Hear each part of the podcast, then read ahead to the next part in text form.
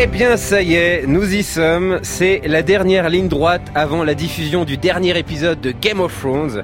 Du dernier épisode, du premier épisode de la dernière saison. Ah, donc vous allez dire, ah mais il s'enflamme pour rien. Mais non, non, non, c'est important quand même. hein. Ah, ah, alors je vous le cache pas, cette nuit est un petit peu particulière pour moi parce qu'en général quand il y a un nouvel épisode de Game of Thrones, euh, je, suis, je suis chez moi à cette heure-là en pyjama. Euh, J'ai dégusté une petite tisane Yogiti et, et en, en attendant le sommeil, euh, enfin en attendant Game of Thrones, euh, eh ben je joue à la console, voilà, en essayant d'éviter de piquer du nez. Et le lendemain, je me réveille à 8 heures pour m'occuper de mes gosses et ma femme m'engueule en me disant ah mais c'est pas raisonnable de se coucher si tard. Et puis surtout, t'aurais pu m'attendre pour le regarder. Euh, Bref, bref, d'habitude c'est ce que je fais. Mais, mais si un jour on m'avait dit que je me retrouverais à France Inter, comme ça qu'on me donnerait les clés de l'antenne pour faire 3 heures en direct pour annoncer l'arrivée de la dernière saison de Game of Thrones, j'aurais fait France Inter, la, la- station où il y a le masque à la plume, le radar, tout ça. Non mais arrête n'importe quoi. Et pourtant, il est minuit passé, minuit 6, je suis à l'antenne, j'ai pas de pyjama, je suis habillé, un n'ayez crainte, c'est filmé, vous pouvez nous voir en direct sur Facebook Live. Et surtout, je suis pas tout seul parce qu'en fait, vraisemblablement, je ne suis pas le seul godin à rester debout, à attendre un épisode comme ça, comme si j'avais pas de vie, et je suis fier de ne pas avoir de vie. Voilà, j'ai autour de moi des journalistes, des hi- historiens, des philosophes, des humoristes, des blogueurs, des fans, euh, des gens. euh, alors, euh, parce que je sais que d'habitude dans les émissions bien faites, on, les présente avant qu'ils parlent. Non, c'est eux-mêmes qui vont se présenter parce que je trouve que ils, ne se connaîtront jamais. Enfin, j'arriverai jamais à les connaître aussi bien qu'ils ne se connaissent eux-mêmes. C'est important de faire ça pour cet événement mondial, le premier épisode de la dernière saison de Game of Thrones. Alors évidemment, tout le monde dire oh c'est pas un événement mondial, c'est pas possible, c'est avec nos impôts. Parce qu'il y a toujours un mec qui est encore debout à minuit qui m'entend dire ça. Donc alors déjà, si c'est un événement mondial, hein, et en plus j'ai envie de dire à cet homme-là qui veut dire oh c'est pas possible de faire une émission sur une série comme ça, on va dire quand vous nous faites chier avec la Coupe du Monde ou le Tour du France, on vous rit, on vous dit rien. Donc là maintenant c'est Game of Thrones, on n'en parle plus. Et c'est vrai que c'est devenu un événement mais tellement populaire que c'est même devenu tendance de dire que t'as jamais regardé ou que tu comprends rien, que c'est surcoté ou autre diatribe enflammée comme j'en ai entendu ou lu toute cette semaine. Pourtant, si Télérama, Historia, Philosophie Magazine, Science et Vie, Le Point Pop, euh, Mad Movies, Modes et Travaux, euh, le journal de Mickey, Pif, tout ça ont fait des dossiers spécial Game of Thrones, c'est qu'il y a bien dans cette dernière un je ne sais quoi qui retient l'attention. Donc ce soir, avec toute une équipe de passionnés, mais aussi avec vous, les auditeurs, car vous pouvez nous appeler toute la nuit. Et ça, vraiment, pour la première fois, on fait une émission pour les insomniaques aussi. Alors, on espère que ce soit des insomniaques fans de Game of Thrones, parce que sinon ça va être très gênant de parler d'autre chose. Mais vous pouvez nous appeler au 01 45 24 7000. Je répète, 01 20 45 24 7000. Euh, et au standard, vous aurez Théo. Théo qui est juste l'étage en dessous du nôtre. euh, voilà, un jeune garçon qui a accepté vaillamment de tenir l'antenne euh, et, le standard pendant trois heures. Il est tout seul, comme ça, avec un verre d'eau de cristalline. Et, il mesure combien euh, c'est vraiment valeureux de sa part de travailler pour le service public. Voilà, donc on va revenir sur cette incroyable saga, saison après saison. Euh, on terminera à 3 heures du matin, heure à laquelle sera diffusé sur OCS le premier épisode de la dernière saison. Ah, donc là, on se taira, on va regarder, on va quand même pas faire l'insulte de parler pendant cet épisode. Mais en attendant, euh, voilà, on va revoir saison après saison, personnage après personnage. On va revenir sur Game of Thrones. It's a thousand leagues from here to the wall, and winter is coming. Alors, comme on va parler de Game of Thrones, j'aimerais qu'on on- on reparte euh, bah déjà euh, euh, sur la première question que j'ai envie de, de- de- de- de poser à, à- à toute cette grande équipe qui est autour de moi. Quand et comment euh, vous avez découvert Game of Thrones? Alors, qui veut se lancer en premier? Alors voilà, ben, hop. Donc, euh, je Comment suis- vous appelez-vous, s'il vous plaît? Je suis Luby du blog Luby en série. Et, euh, et en fait, alors, euh, moi au départ, euh, j'ai regardé le premier épisode, je me suis endormie au bout de 30 minutes. Donc ça a été C'est bien, vous problématique. nous vendez bien la nuit. voilà. Et, euh, mais, euh, mais après, bon, j'ai quand même réussi à continuer, mais je me suis dit, bon, bah, c'était pas pas fou. Et puis en fait, euh, j'ai mes amis qui arrêtaient pas d'en parler, d'en parler, d'en parler. Et je me suis dit, je suis blogueuse série, j'aime pas la principale série dont tout le monde parle. Et en fait, en, en, en en parlant en soirée, il me donnait envie. Et j'ai regardé les deux saisons d'un coup et binge watching oblige. euh, je suis devenue accro et maintenant ça fait. Ah oui, donc c'était pas, c'était pas dès le début. Il y avait Non. déjà deux saisons. Je trouvais qui- ça un peu lent au départ, D'accord. le premier épisode. C'est lent, hein, comme Oh, série. le premier, il se trucs quand Ça prend Des dos. Oui, bonjour. Ah, oui, il faut se présenter. Je suis euh, comédien, humoriste, euh, euh, scénariste, chanteur, Chanteur. et je sais faire aussi le grand écart pouce index que j'essaie Oui, de faire oui. passer en discipline olympique. Mais Et ça, je me un suis laissé dire que tu refaisais aussi les carrelages de salle de bain. Oui, oui, oui. Mais Je pouvais ton temps libre. Bah, si vous appelez le standard, je peux faire ça les week-ends, si ça Oui, vous intéresse. très bien. Et euh, ouais, non, je trouve que le premier épisode, justement, euh, moi j'ai découvert ça euh, à la fin de la première saison. Je suis assez fan d'Heroic Fantasy, euh, dont les Lord of the Rings, bien entendu. Et on m'en a beaucoup parlé, donc je me suis jeté dessus. J'avais vu le premier épisode, et moi, dès le premier, ça copule en famille, ça m'intéresse personnellement. Voilà. Donc euh, à partir de là, je me suis dit, euh, bah, creusons, et effectivement, j'ai pas été déçu. Mais d'ailleurs, euh, je pose la question à d'autres personnes. Est-ce que euh, l'aspect euh, euh, bah, rapport sexuel euh, entre membres d'une même famille euh, vous a aussi euh, émoustillé? Moi, je suis breton, donc ça va. Thomas Hercouet Donc, je m'appelle Thomas Hercouet, je travaille à Topito et j'organise un- une émission tous les 3-4 mois qui s'appelle La Nuit Originale. Et, et en fait, moi, j'ai découvert Game of Thrones en 2012. Non, 2013, la saison 3 C'était Ouais, non. 2013. ouais. 2013, ouais. Ouais. Et la saison 3, il y a un épisode. Donc j'entendais parler de cette série parce que j'ai des potes qui sont plus nerds que moi. Ils sont 5 dans le monde. Et hum, qui, qui un peu, qui hypaient la série. Mais pas au point de me la vendre où je pouvais la regarder. Et il y a eu cet épisode dans la saison 3 où vraiment on se retrouve au, au, au self, rue quoi, après. Et tout le monde dit, putain, ne dis rien. ne dis rien du tout. Et je fais, ne, ne dis rien sur quoi? Ne dis rien. Et il y avait ceux qui savaient qu'il ne fallait rien dire, et il y a ceux qui disaient, je ne sais pas de quoi tu parles, vraiment. Et, et cette, ça a mis cette culture du spoiler vraiment au devant de la scène, et je pense que c'est là que ça a tout changé. Et c'est là que j'ai fait, oh, il faut que je regarde, et j'ai j'ai tout rattrapé en trois jours. Pierre Langlais, Télérama. Euh, moi, je, me rappelle euh, avoir euh, attendu Game of Thrones parce que c'était dans une période où HBO, la chaîne qui la diffuse aux États-Unis, était un peu dans le mou. Quoi, il y avait Les Sopranos qui étaient finis. Il fallait qu'ils trouvent une autre série forte et on avait dit ils vont faire ce truc. C'était présenté comme euh, le, le- le Seigneur des Anneaux rencontre les Sopranos ou le Seigneur des Anneaux rencontre The Wire. c'était pas clair. Enfin, en tout cas, ils essayaient de nous faire envie. Avec Six Feet Under, parce Ah ouais. qu'il y aurait des morts. Voilà, et j'avais très très peur, j'avais très très peur, et euh, euh, je, je triche parce que je suis allé relire ce que j'avais écrit le lendemain du pilote, parce que je me, je- j'écrivais toujours des papiers. On, voit les élèves, on voit les premiers de la classe. Et je suis allé, j'ai et je- suis of allé j'ai pas révisé. et ouais, mais je suis allé relire, je suis allé relire et je me suis dit en fait c'est dingue parce que déjà le premier épisode, même si on se disait oula ils vont nous faire le Seigneur des Anneaux, c'est pas une bonne idée etc. Mais pas du tout. Dès le premier épisode, on se dit ils tiennent quelque chose et le revoir c'est complètement dingue parce qu'en fait tout est là, c'est-à-dire que tout est mis en place, c'est un vrai pilote, un vrai premier épisode et, et finalement c'est dès le premier épisode autre chose. C'est autre chose, c'est un mélange d'un milliard de trucs à la fois, on va en parler, j'en suis sûr, mais c'est pas un sous-seigneur des anneaux et puis c'est pas euh, The Wire sur euh, sur des chevaux. Alors moi, je suis Benoît Lagan, je suis de France Inter, je suis critique de séries, je suis conteur cathodique, ce qui fait que j'aime bien regarder les séries, puis j'aime bien les raconter. Et euh, moi, j'aime la petite maison dans la prairie. Donc, euh, Non, mais vous moquez pas. Il y avait. Vous donc moi l'entrée, la porte d'entrée. Donc moi déjà les, les, les- les frères et sœurs qui qui copulent, même si j'ai rêvé de voir Laura coucher avec Albert, euh, ça n'est jamais arrivé. Enfin c'est- c'était un truc que j'ai Oui, pas oui. aimé. Ça existe sur Internet. Game C'est bien que ça sorte sur France Voilà. Inter à minuit 13, ce genre de truc. hein. Il y a des sites internet Euh, pour ça, hein, voilà. ça existe. Euh, donc juste moi, du coup, ce qui m'intéressait au départ, c'était euh, la famille. D'abord. Oui. Euh, Il y avait eu les Sopranos, comme l'a dit Pierre. Il y avait eu Six Feet Under. Chaque fois, c'était la famille. Donc je me suis dit, tiens, pourquoi pas la famille. Là, on nous vend effectivement le Seigneur des Anneaux. Mais bon, moi, le Seigneur des Anneaux, au bout du deuxième film, déjà, je m'étais endormi dans le cinéma. Et je me suis réveillé quand le troisième est sorti. Euh, et donc, Oh là je- là là donc, là donc là j'avais là un peu là peur. là. J'avais un Je petit te peu soutiens. peur. Je te J'avais soutiens. j'avais un petit peu peur. Je suis quand même partagé Et- en- entre vraiment le, le- le- la gratitude que j'ai Et, de, et le crachat, et le crachat. t'avoir autour de, de- de cette table et en même temps l'envie de te traîner dehors. Ah frapper. Je suis venu pour ça, pour être l'oncle gr- grincheux. Non, mais et, et en fait, euh, j'ai vu le premier épisode, j'étais plutôt embarqué. Euh, j'ai vu le deuxième, j'ai vu le troisième, j'ai vu jusqu'au 10, mais semaine après semaine. Euh, mais après, j'ai un peu perdu la main parce que je, je, je me perdais beaucoup dans ce que je voyais.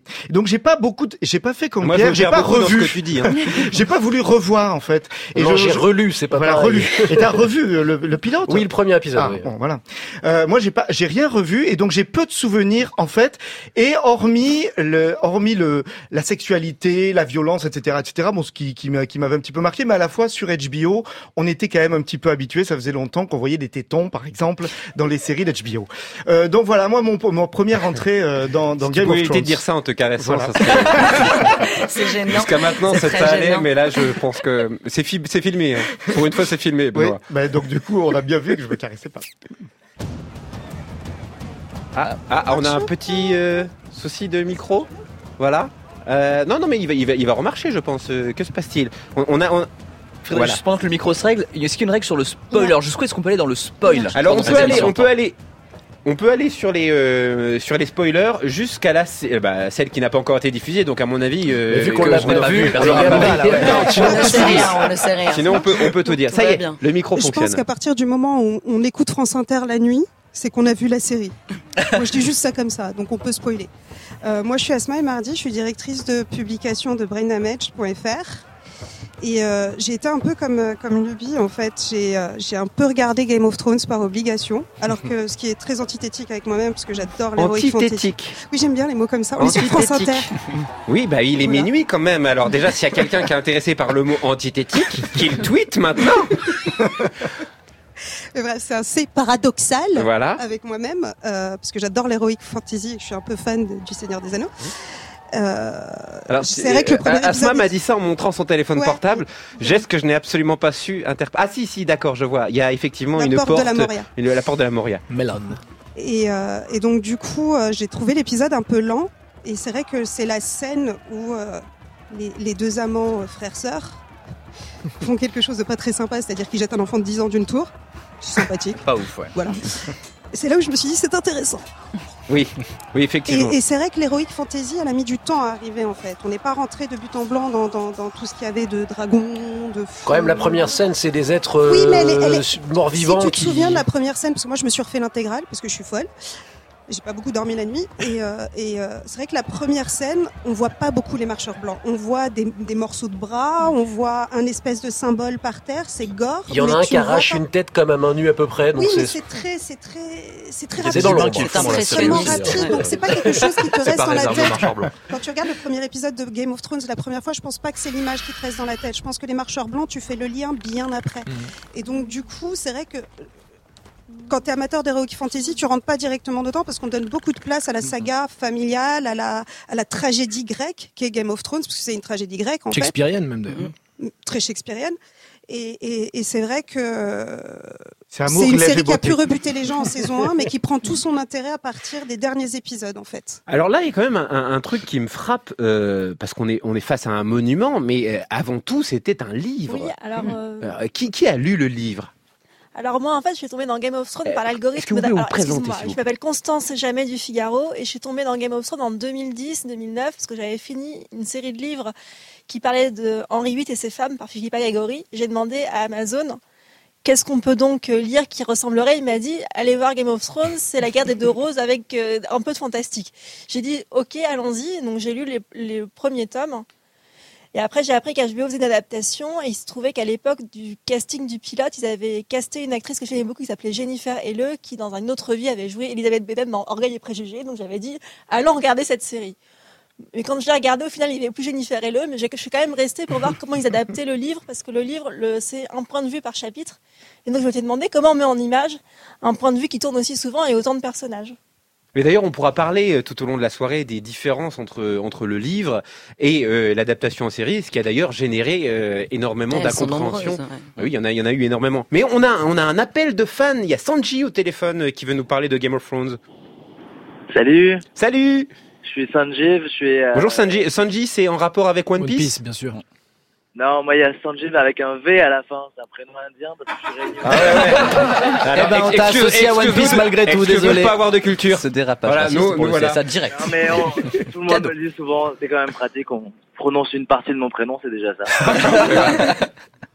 Alors on t'écoute. Donc moi je suis, euh, moi et ma femme en fait on est fans mais inconditionnels de Game of Thrones à partir de la saison 4, mais alors qu'on n'est pas du tout des geeks d'habitude sur euh, aucun autre sujet, mais en fait on est tombé dessus par hasard, tout le monde nous en parlait depuis trois saisons, nous on avait raté le début et plus on ratait et plus on n'avait pas envie, ça nous énervait en fait quand les gens nous en parlaient, on disait oui bon c'est bon, foutez-nous la paix avec Game of Thrones.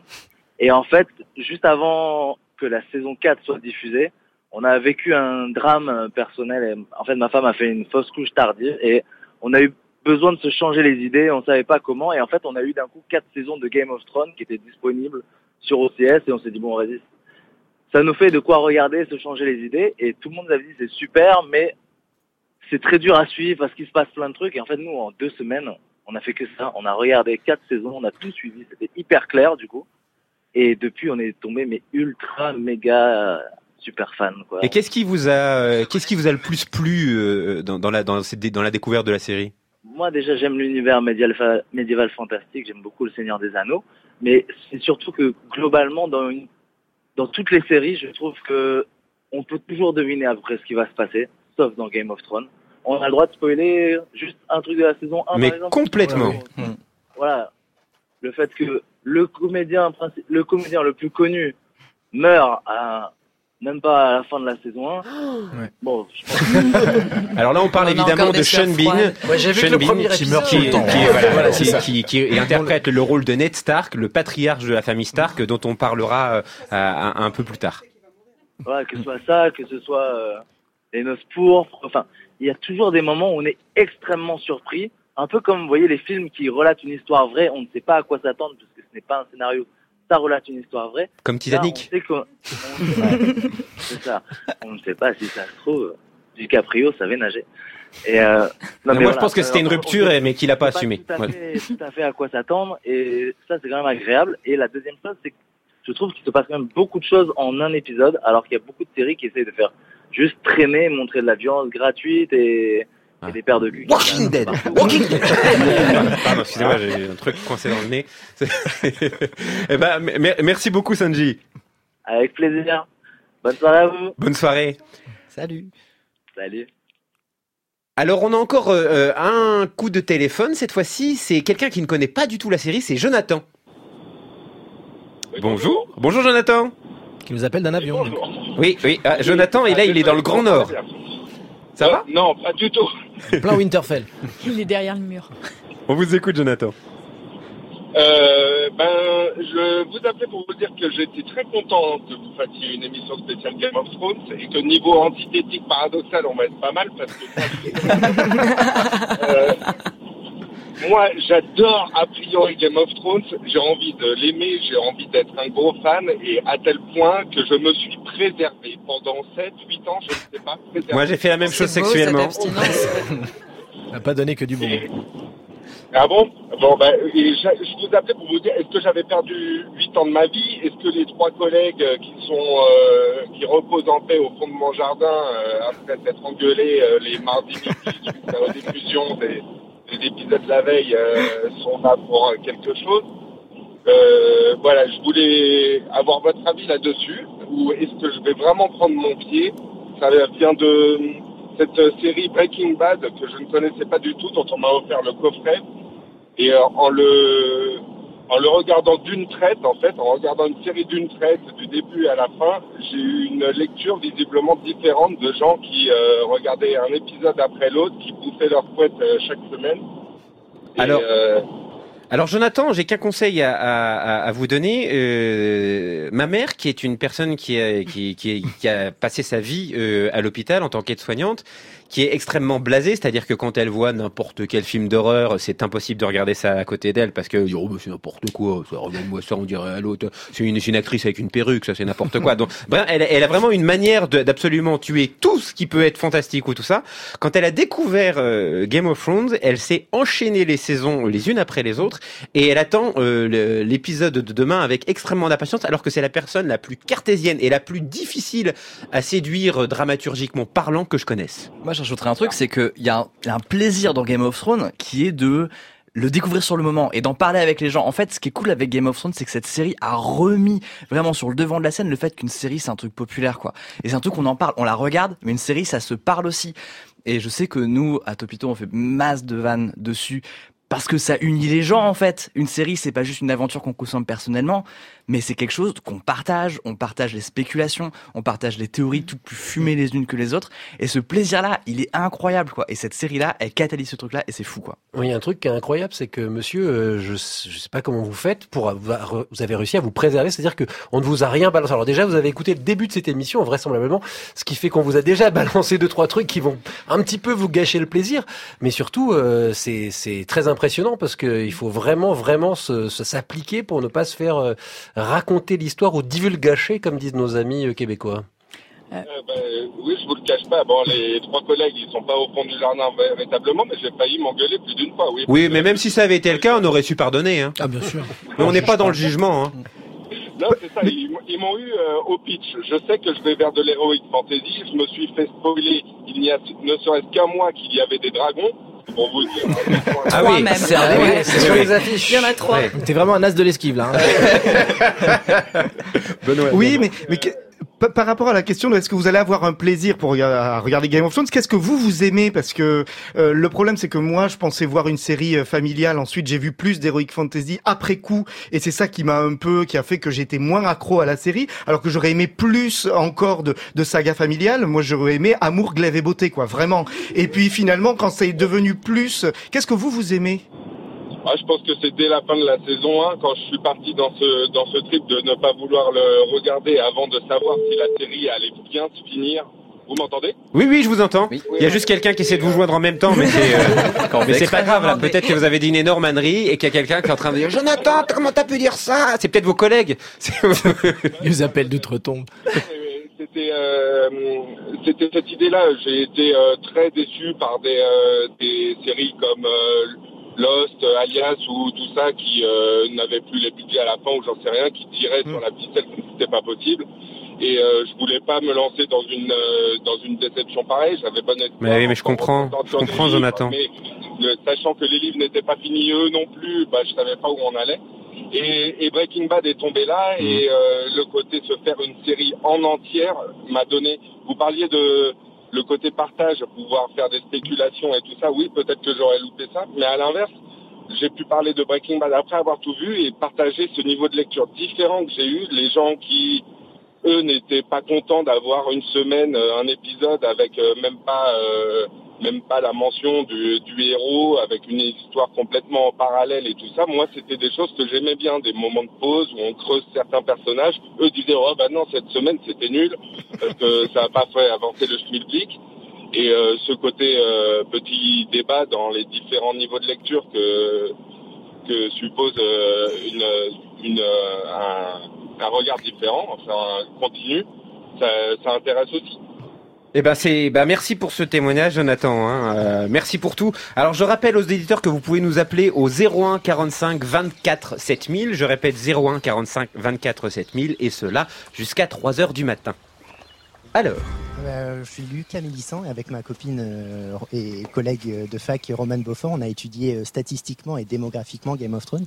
Et c'est dans ce cadre-là en fait qu'on a qu'on a découvert la série. C'est juste pour faire écho au premier appel qu'on a eu de Sanji. Sanji. Sanji. Sanji. Il y avait un V. Il y avait un avec V. un double, double IV, un W. Un VV, je crois. Là, j'ai entendu un V. Voilà. Quand, quand il dit que euh, rien n'est prévisible dans cette série, nous on émet un petit bémol parce que ça a été notre notre travail que de d'essayer de prédire en fait statistiquement qui avait le plus de risques de, de décéder. Et- Vous êtes, vous êtes des Ouais. bookmakers un peu Game of Thrones en fait. C'est, les Emmanuel Todd de, de Game of On Thrones. est c'est des monsieur fait chiffres, bah oui, puisqu'on est démographe Oui. comme, euh, comme euh, Emmanuel Todd. Oui, c'est pour ça que je, je- je Ouais, savais que non, c'était un démographe. ça. ça, je l'ai dit en fait. Et euh, alors, et, et effectivement, Combien de fois vous avez tapé dans le et mille bah alors euh, sur les, ça va peut-être surprendre et paraître prétentieux. Mais sur les 200 fois. Sur les sur les sept premières saisons, dans 8 cas sur 10, notre modèle est capable de dire si effectivement la personne décède ou pas est en vie ou pas à l'issue de. C'est-à-dire qu'on a, on connaît les caractéristiques sociodémographiques. On, on sait si c'est un homme, une femme, on connaît son âge, on connaît toutes ces choses-là. Et au niveau des européennes, vous pouvez nous dire Ça, c'est compliqué. C'est plus compliqué la politique. euh, Non, non plus Autant sérieusement. de dragons. par Il y a des logiques à la mortalité en fait dans Game of Thrones et c'est dans le cadre de nos études, dans le cadre d'un travail universitaire que nous on a découvert euh, la série et effectivement le modèle de, de prédiction marche euh, marche relativement bien. Alors, Ouais, on- demande si vous avez des prévisions pour la fin. Ouais, on a on a fait euh, Lance des- bouche touche les oreilles. on a fait euh, l'exercice de, de, de, de projet, enfin de, de, de calcul de probabilité. Et euh, si les logiques de mortalité restent les mêmes, nous on parie pas du tout sur une victoire des, des marcheurs blancs par exemple. Ah. D'accord, d'accord. Est-ce Alors, que- ah, alors peut-être, peut-être mettez-vous l'un à côté de l'autre pour euh, pour qu'on entende les questions aussi. Hop. Alors, euh, Alors, bonjour, je m'appelle Romane Beaufort, donc j'ai travaillé avec Lucas Mélissant euh, sur cette étude statistique. Euh, et donc Daenerys en chiffres, parce que nous on va être monsieur et madame chiffres. C'est 17% risque de décès, d'après notre modèle. Ça va C'est basé sur quoi exactement euh, Comment on calcule, Ouais. Ouais. Et Alors, Daenerys est la- la- le personnage principal avec la plus grosse probabilité de, de décéder sur euh, les sur, euh, sur. C'est-à-dire que grosso modo, si, si Daenerys vient vous voir, vous lui accordez pas de crédit. euh, Bah, c'est dans 17 dans 17% Ouais, des cas, d'accord, ok, on, ok. on lui parle pas quoi. Devenez jamais banquier. hein. Alors, concrètement, comment ça marche? C'est euh, en fait euh, le modèle, il sait deux choses. Il sait euh, si le personnage est en vie ou pas à l'issue de la saison 7 et il a toutes les caractéristiques des personnages. Il sait si c'est un homme, une femme, il sait le nombre d'épisodes d'apparition, si c'est un noble ou pas. S'il combat ou pas, le fait de combattre, ça augmente les probabilités de décéder, ça paraît assez logique. Et en fait, à partir de ça, on cache la variable mort ou vivant, et le modèle est capable de dire dans 8 cas sur 10 si le personnage est effectivement décédé ou pas. Après, quant à... euh, Ouais, c'est ça, parce que tu parles, de, tu parles de modèle, mais on reste dans une sorte de flou. On a l'impression que tu n'as pas envie de divulguer. Sans remettre en cause ce que tu dis, Paul Le Poulpe, à l'avant-dernière Coupe du Monde, a quasiment trouvé tous les matchs. Paco Rabanne Si- avait si prévu jamais- la fin du monde aussi. Si jamais tu réduis en esclavage un, un cétacé, c'est un autre problème. Là, Après, euh, c'est difficile de justifier, euh, de, la, de parler de la qualité de notre euh, modèle sans rentrer vraiment dans les détails statistiques, mais euh, il, il n'empêche que c'est un, un- un- un outil statistique qu'on utilise au quotidien. Par exemple, ma collègue, elle l'utilise au quotidien pour euh, faire des projections de, de départ en retraite. Donc c'est vraiment quelque chose de sérieux. Gagner au loto, sinon euh, Alors, là, euh, il n'y a, pas de logique du Mais, coup. euh, ah, de... Ce qui me, ce qui me terrifie un petit peu dans, dans, dans ce que vous êtes en train de dire, c'est que euh, quid de, de, de la liberté de, de, de l'auteur, en fait, de la création? Mais, mais il y a- c'est tout simple, mais il y a des logiques. Le fait de combattre, nous on a montré que ça multiplie que ça multiplie pas, pardon, je parle, je suis pas un habitué des plateaux. Euh, on Mais nous non plus. que- on a montré que la- le fait de combattre, ça multiplie par 8 la, la, la probabilité de décéder d'un personnage. Le fait d'être euh, un noble, au idem, ça multiplie par 8, tout simplement parce que les personnes qui ont le pouvoir sont en danger parce qu'elles s'exposent à tout un tas de, de complots. Donc il y a des logiques à la mortalité. Et est-ce que vous avez pris en compte le fait que dans les séries, et en particulier dans les séries familiales, ça pouvait mourir assez facilement d'une certaine manière? Par exemple, on sait très bien quand on connaît l'histoire des soap-opéras et des séries familiales que le père va mourir à un moment donné. Depuis Jock et Wing, on le sait par exemple. Est-ce que ça, vous l'avez pris en compte? Ça arrive moins dans Malcolm. hein. L'algorithme a ses limites, j'ai l'impression. Ouais, mais série familiale, c'est assez étrange, je trouve, comme dénominatif.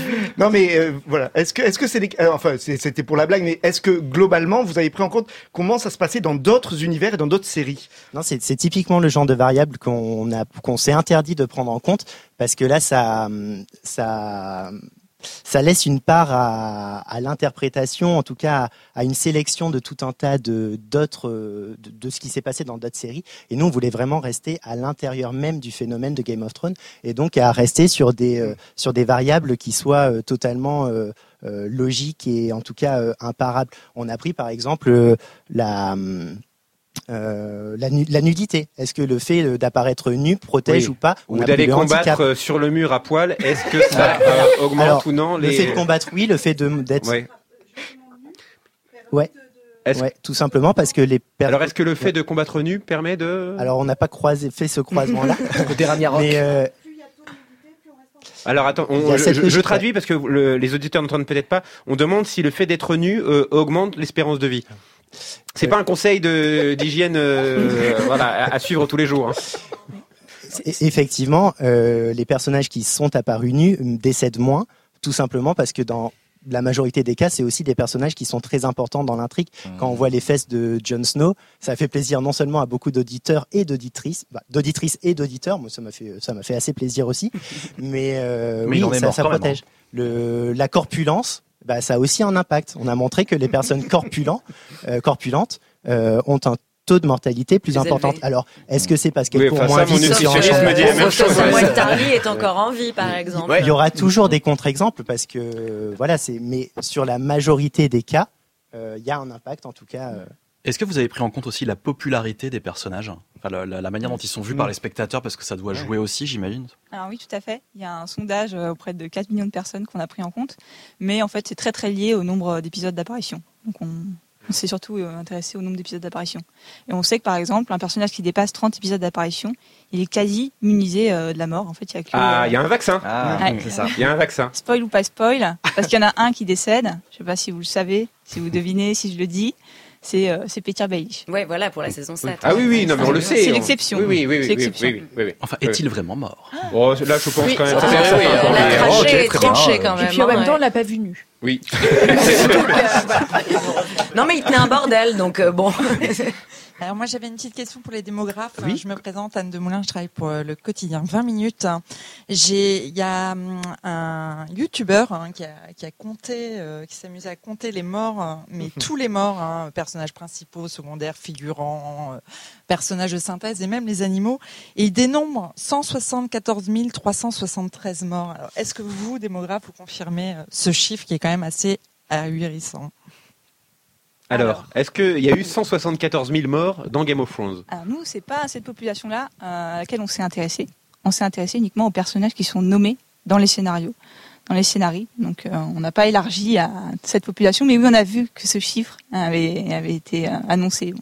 Il a fallu compter sévèrement, je pense que ça a été difficile. Oui, les scènes où les dragons font de grandes euh, traînées, là, Oui, oui, euh, oui, oui. ils ont été super forts pour calculer, Ah, parce il qu'ils doivent avoir en de la griller loupe, hein, 3000 par... euh, Non, mais à mon avis, ils ont compté À comme la 400 préfecture pendant les manifs. c'est ça, au mètre carré. Euh, dit, oh. À la louche. Ouais, grosso modo, alors les, gilets jaunes disent Ah, ils sont 8 millions Et puis alors la préfecture, non, ils sont 4. C'est c'est un truc comme ça. Je pense que c'était ça. Alors, on a un appel d'auditeur, euh, on a l'appel de Noah. Euh, oui, bonjour. Bonjour, Noah. Bon- Bonsoir à tous. Bonsoir. Il est un peu tard maintenant. Euh, Non, non, non, non, non, on est encore euh, là pour longtemps. Oui, je- bah, justement, je, je- je voulais vous poser, euh, enfin vous demander un petit conseil. Est-ce que euh, vaut mieux que je regarde ce soir euh, l'épisode, sachant que là je suis déjà un peu fatigué et que euh, je risque de pas tout suivre, Ah, il y a la réponse de la question quand même un peu. oui, et que je peine déjà à faire mon DST de maths là, Hmm. Ou euh, j'attends demain, mais je risque énormément de me faire spoiler par mes amis. Alors déjà, il s'est très surfait d'avoir des amis. Ouais. Et on peut en changer si jamais il y a problématique. Voilà. C'est dangereux même. hein. Et, et ensuite, alors ça me coûte quand même de dire ça, mais euh, si jamais vous avez un devoir de maths euh, demain, Noah, euh, le papa qui est en moi euh, a envie de vous dire, mais qu'est-ce que tu nous appelles à cette heure-ci déjà? Tu devrais être couché. C'est- C'est-à-dire que je n'ai pas tellement travaillé ce week-end, donc... euh, Ouais, perdu pour Ah. perdu. Ah, ah. Autant y aller. hein. Ah. Est-ce que vous souhaitez être démographe vous pouvez compter le nombre de morts dans le premier épisode, ça peut être un bon début. un devoir Selon le monde, statistique. c'était 180 000. Hein, mais...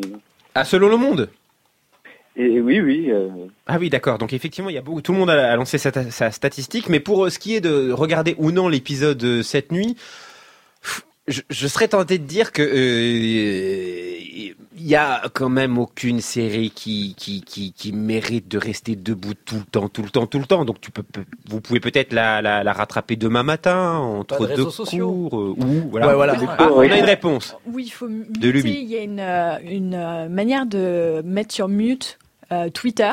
C'est possible. Et sur, euh, je crois, Facebook, c'est plus dur.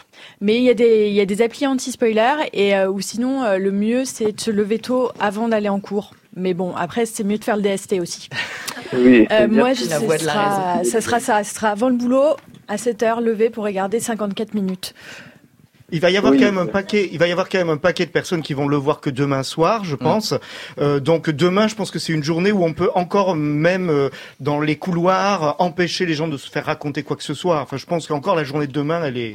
Elle Il est... faudrait un nom de code. Ouais, voilà. Quoi qu'il arrive, je pense qu'on tout le monde est d'accord. Je pense que c'est un commun accord de dire que les gens qui spoil Game of Thrones à moins de 24 heures de la disponibilité de l'épisode, avant même qu'il soit sorti officiellement en Mérite France, de mourir. ça Quoi, reste, oui, ça- c'est ça reste de dégueulasse. sacré sac à merde. La presse américaine, la- la presse tu veux dire Mais malheureusement, c'est vrai que ça arrive régulièrement et pour le coup, il vaut mieux se préserver des réseaux sociaux parce que sans, voilà, la, la- la période, euh, on va appeler ça la période Odor, a été divulguée, je crois, mais deux heures après que ça Oui, soit oui. arrivé, avec des mais- dessins, des photomontages.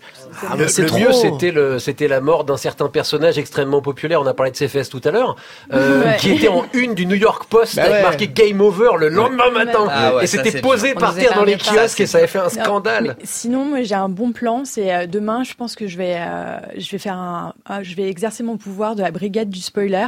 Donc, euh, je vais- si un collègue m'énerve, je lui dis, je te dis un, un spoiler de Game of Thrones. Ça peut être une bonne menace. Pour faire bosser les gens. On a la soluce pour le DST. Bah voilà. On a la Voilà. pour le Voilà. DST. Demandez toutes les réponses, sinon vous spoilez votre prof. Voilà, c'est ça. Bon plan. Et je voulais rebondir sur le sur l'aspect spoiler de Game of Thrones. Euh, Olivier Bénis, journaliste à France Inter.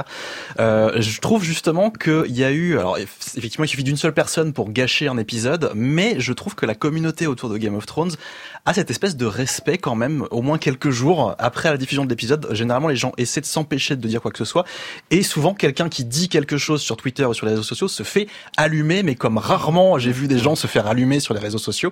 Euh, typiquement pour Jon Snow, effectivement, il y a des gens qui commençaient à sortir ça. Euh, pour Rodor aussi, euh, même pour certains certains épisodes, le, le mariage, enfin les bah, et tout ça. Il y a quand même eu des cas de, euh, enfin, je pense qu'il y a des gens qui ont dû fermer leur compte Twitter, euh, voire quitter le, quitter la France peut-être, quitter le, quitter, Quitter le monde, quitter, quitter la vie, Ça quitter a la pas dû vie. être simple quoi pour ces D'ailleurs, pour ceux qui après. spoilent, il- on vient de découvrir un trou, un trou noir. On sait pas encore ce qu'il y a dedans. Donc c'est peut-être un voyage. C'est un voyage à tenter. Eh bien, écoutez Noah, on vous remercie. Bah, merci à vous. Hein, je- bah, du coup, bonne nuit. Mais... Mais bonne nuit, bonne nuit. euh, Bon courage. donc voilà, Bon courage. je- on n'a peut-être pas fait le avancer le schmilblick, mais euh, voilà, vous, vous, vous savez comment vous défendre demain matin en cas de spoil. Tout à fait. Bon, au revoir. au revoir. Alors, On sentait euh, la défaite dans sa voix. dans- aura C'est bien d'apprendre la Non. manipulation. Ah là ça y est, dans le dans notre grand public du studio 621, il y a des gens qui veulent prendre la parole. On vous écoute. Oui, bonjour, euh, Sonia Ferchak. Euh, Moi, je suis auteur et j'ai travaillé sur le numéro euh, Philosophie Magazine.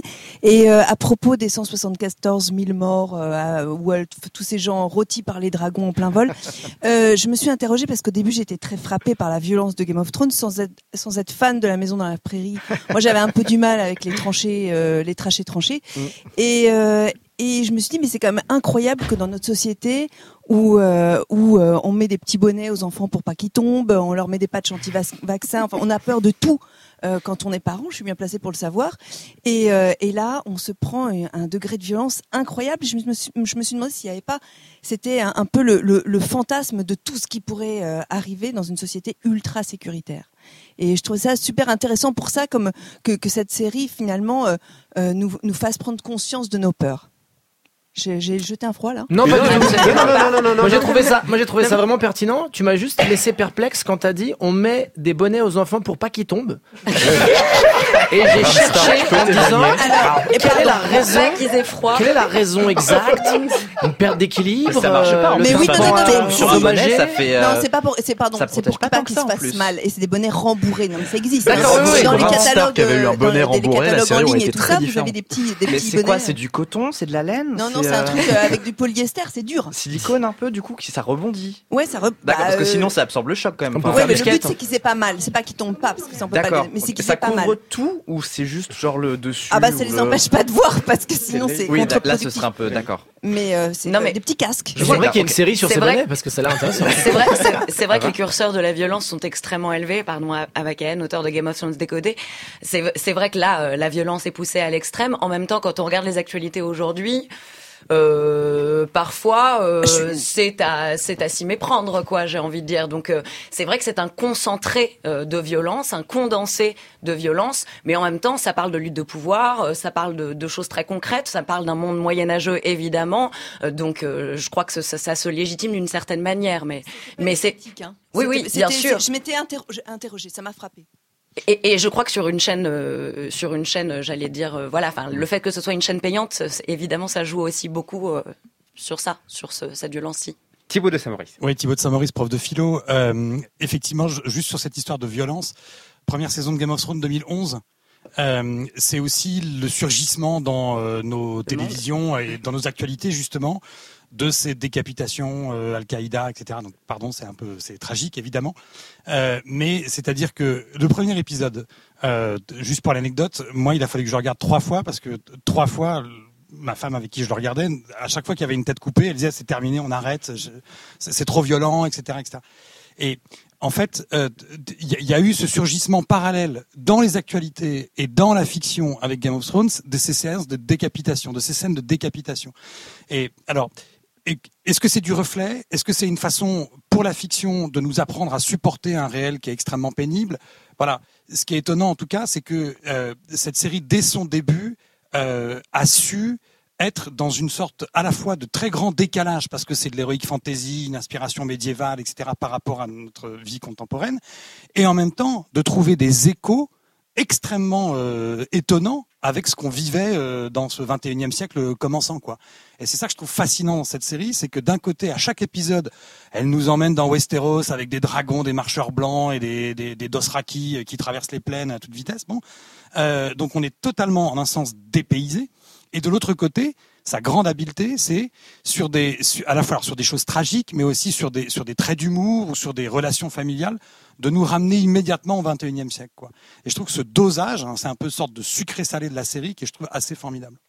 Mais c'est assez intéressant de, de voir que la violence est quelque chose qui revient souvent quand on parle de, de Game of Thrones, euh, alors que euh, les séries qui ont précédé, euh, euh, les Sopranos, The Wire, et même Ouais, des je- séries je- telles que 24 ou tout ça, sont aussi je me assez violentes. de hein. parler avec Tom Fontana, le créateur de Oz, et je me Oui. disais, vous avez regardé Game of Thrones Ils zigouillent tous les personnages. Il m'a regardé, il m'a fait, Pff, moi de Oz, je les ai beaucoup plus zigouillés. Oui, mes les, les com- les comédiens, les comédiens dans Oz, euh, certains comédiens, on le, avaient peur justement que leurs euh, personnages disparaissent au, euh, à la, même pas avant la fin de la saison. Donc, euh, il y avait vraiment beaucoup de morts. Les séries HBO nous avaient quand même habitués à de la violence. C'est pour ça que moi, la violence de euh, de Game of Thrones, finalement, c'est pas ça qui m'a trop euh, choqué, parce qu'en plus, il y a tout ce décorum qui fait qu'on est dans un univers où presque on accepte, euh, on accepte presque plus volontiers qu'il y ait cette violence-là dans cet univers-là. Du moins, moi, c'est comme ça que euh, que, que je l'ai vécu. Mais je pense que l'accès de violence qui a été euh, reçu par les gens, il a été plus présent chez Game of Thrones parce qu'on parlait de Oz,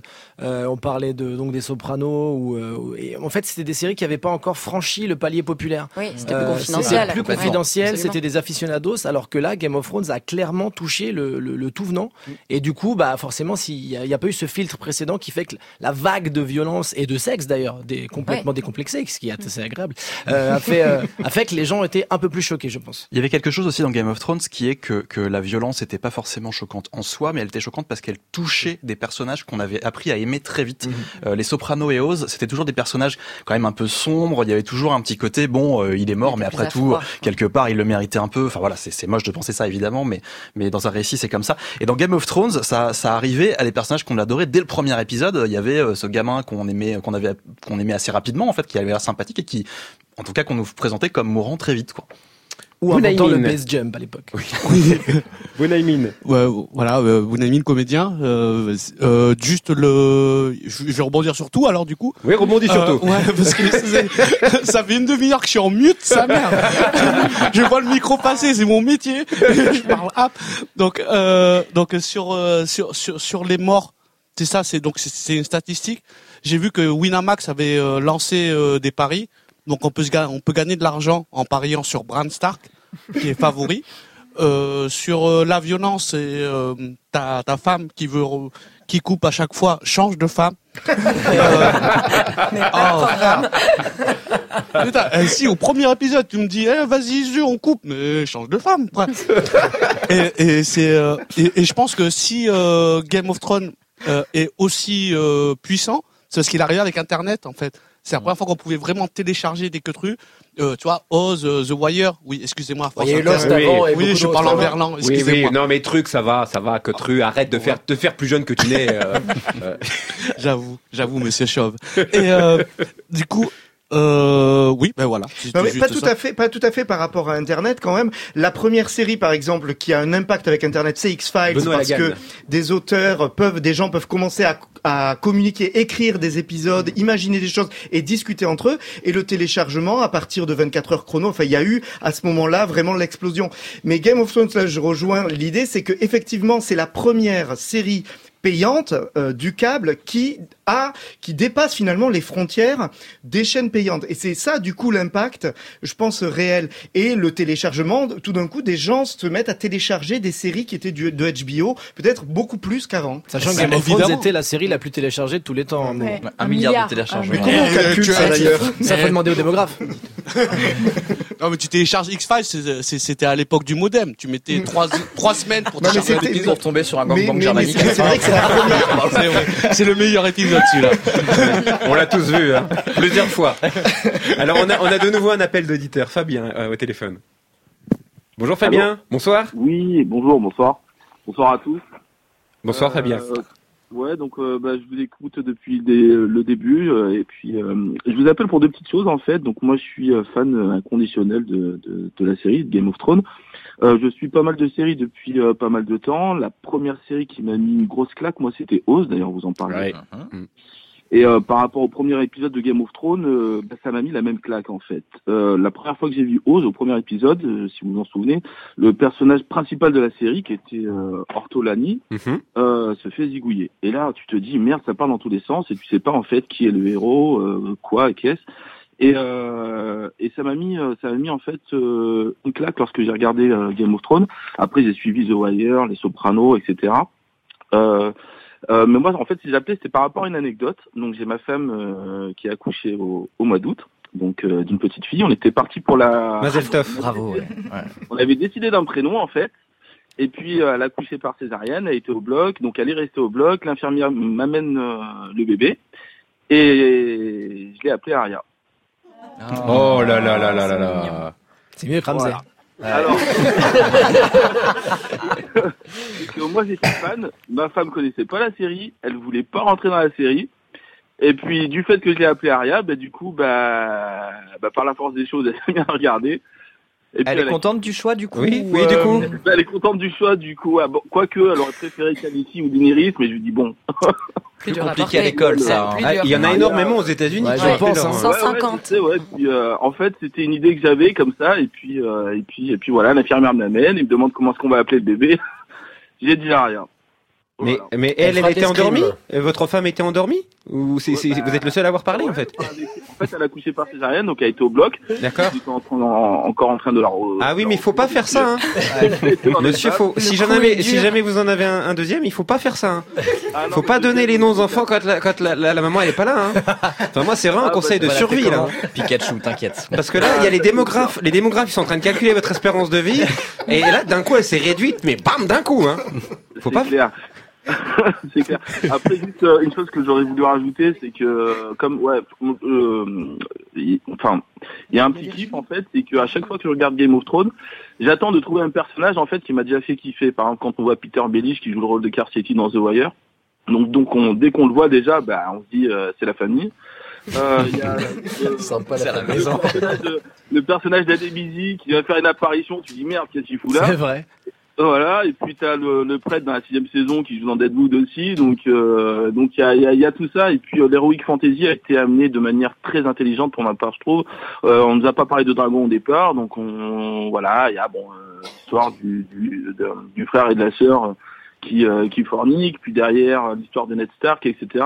Et après, bah il y a les trois dragons qui arrivent en fin de saison plus la sorcière en deuxième ou en troisième, et du coup, bah, à la fin, bah, tu t'y fais. Mais c'est vrai qu'au départ, c'était pas forcément le genre vers qui, qui, qui est, enfin, le, le genre de série qui aurait pu. euh, Je sais pas qui si on se fait, me plaire. si on se fait vraiment une sorcière qui accouche d'une sorte de nuage. Oui, ça aussi. Quand même quelque chose de difficile à Surtout appréhender. quand on hein. vient d'avoir un enfant. Ouais, voilà. Bah, quand, ma petite, quand ma petite sœur est arrivée, ça m'a fait bizarre aussi. Mais Est-ce qu'elle était solide, tu veux dire?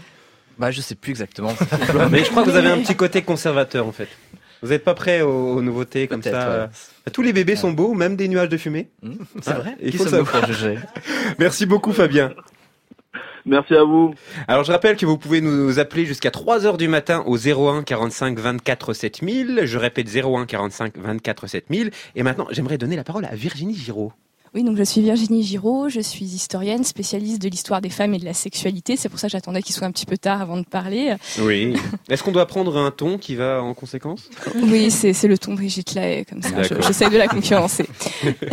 et donc, euh, bah, moi, ce qui me fascine dans la série Game of Thrones, je suis pas du tout fan de d'heroic fantasy à la base. J'ai détesté Tolkien. Enfin voilà. C'est violent de détester Tolkien. Paf, paf, paf, paf, paf. Alors ça, Oui, par vous pouvez si vous voulez, y a pas de vous- souci, Vous hein. ne nous l'avez pas dit en préparant l'émission. C'est voilà, il y a hein. pas eu de nuance. C'est comme c'est une Ouais. gifle dans la carotide là-bas. Non, non, mais moi j'ai découvert Game of Thrones en, en allant euh, à mon vidéo club de quartier. Donc, euh, vous voyez, enfin, c'est les historiens, hein, parce que j'ai l'air jeune, mais en fait, je suis très vieille à l'intérieur. Mais moi, ce que je trouve fascinant dans, dans Game of Thrones, c'est le sexe. Il y en a partout, dans tous les épisodes. Effectivement, ça commence assez violemment avec des histoires d'inceste. Et comme j'ai beaucoup travaillé sur les rapports sexuels et les rapports de force entre les hommes et les femmes dans l'histoire, du coup, effectivement, c'est une série qui est assez fascinante, puisque les rapports entre les hommes et les femmes sont inscrits dans la domination, qui passe beaucoup par la sexualité. Et contrairement à ce que beaucoup disent, les femmes sont très puissantes par rapport à leur sexualité. Ce qui rend Cersei très forte, c'est sa capacité à devenir mère. Elle défend euh, le pouvoir pour ses enfants. Euh, D'ailleurs, si elle fait des enfants avec son frère, c'est parce qu'elle considère que c'est le seul à pouvoir lui donner des enfants d'un sang pur, vu qu'elle méprise son mari, qui est quand même pas hyper euh, sexy, et pas très fin. hein. donc finalement, elle a ses Elle raisons. elle l'a aimé.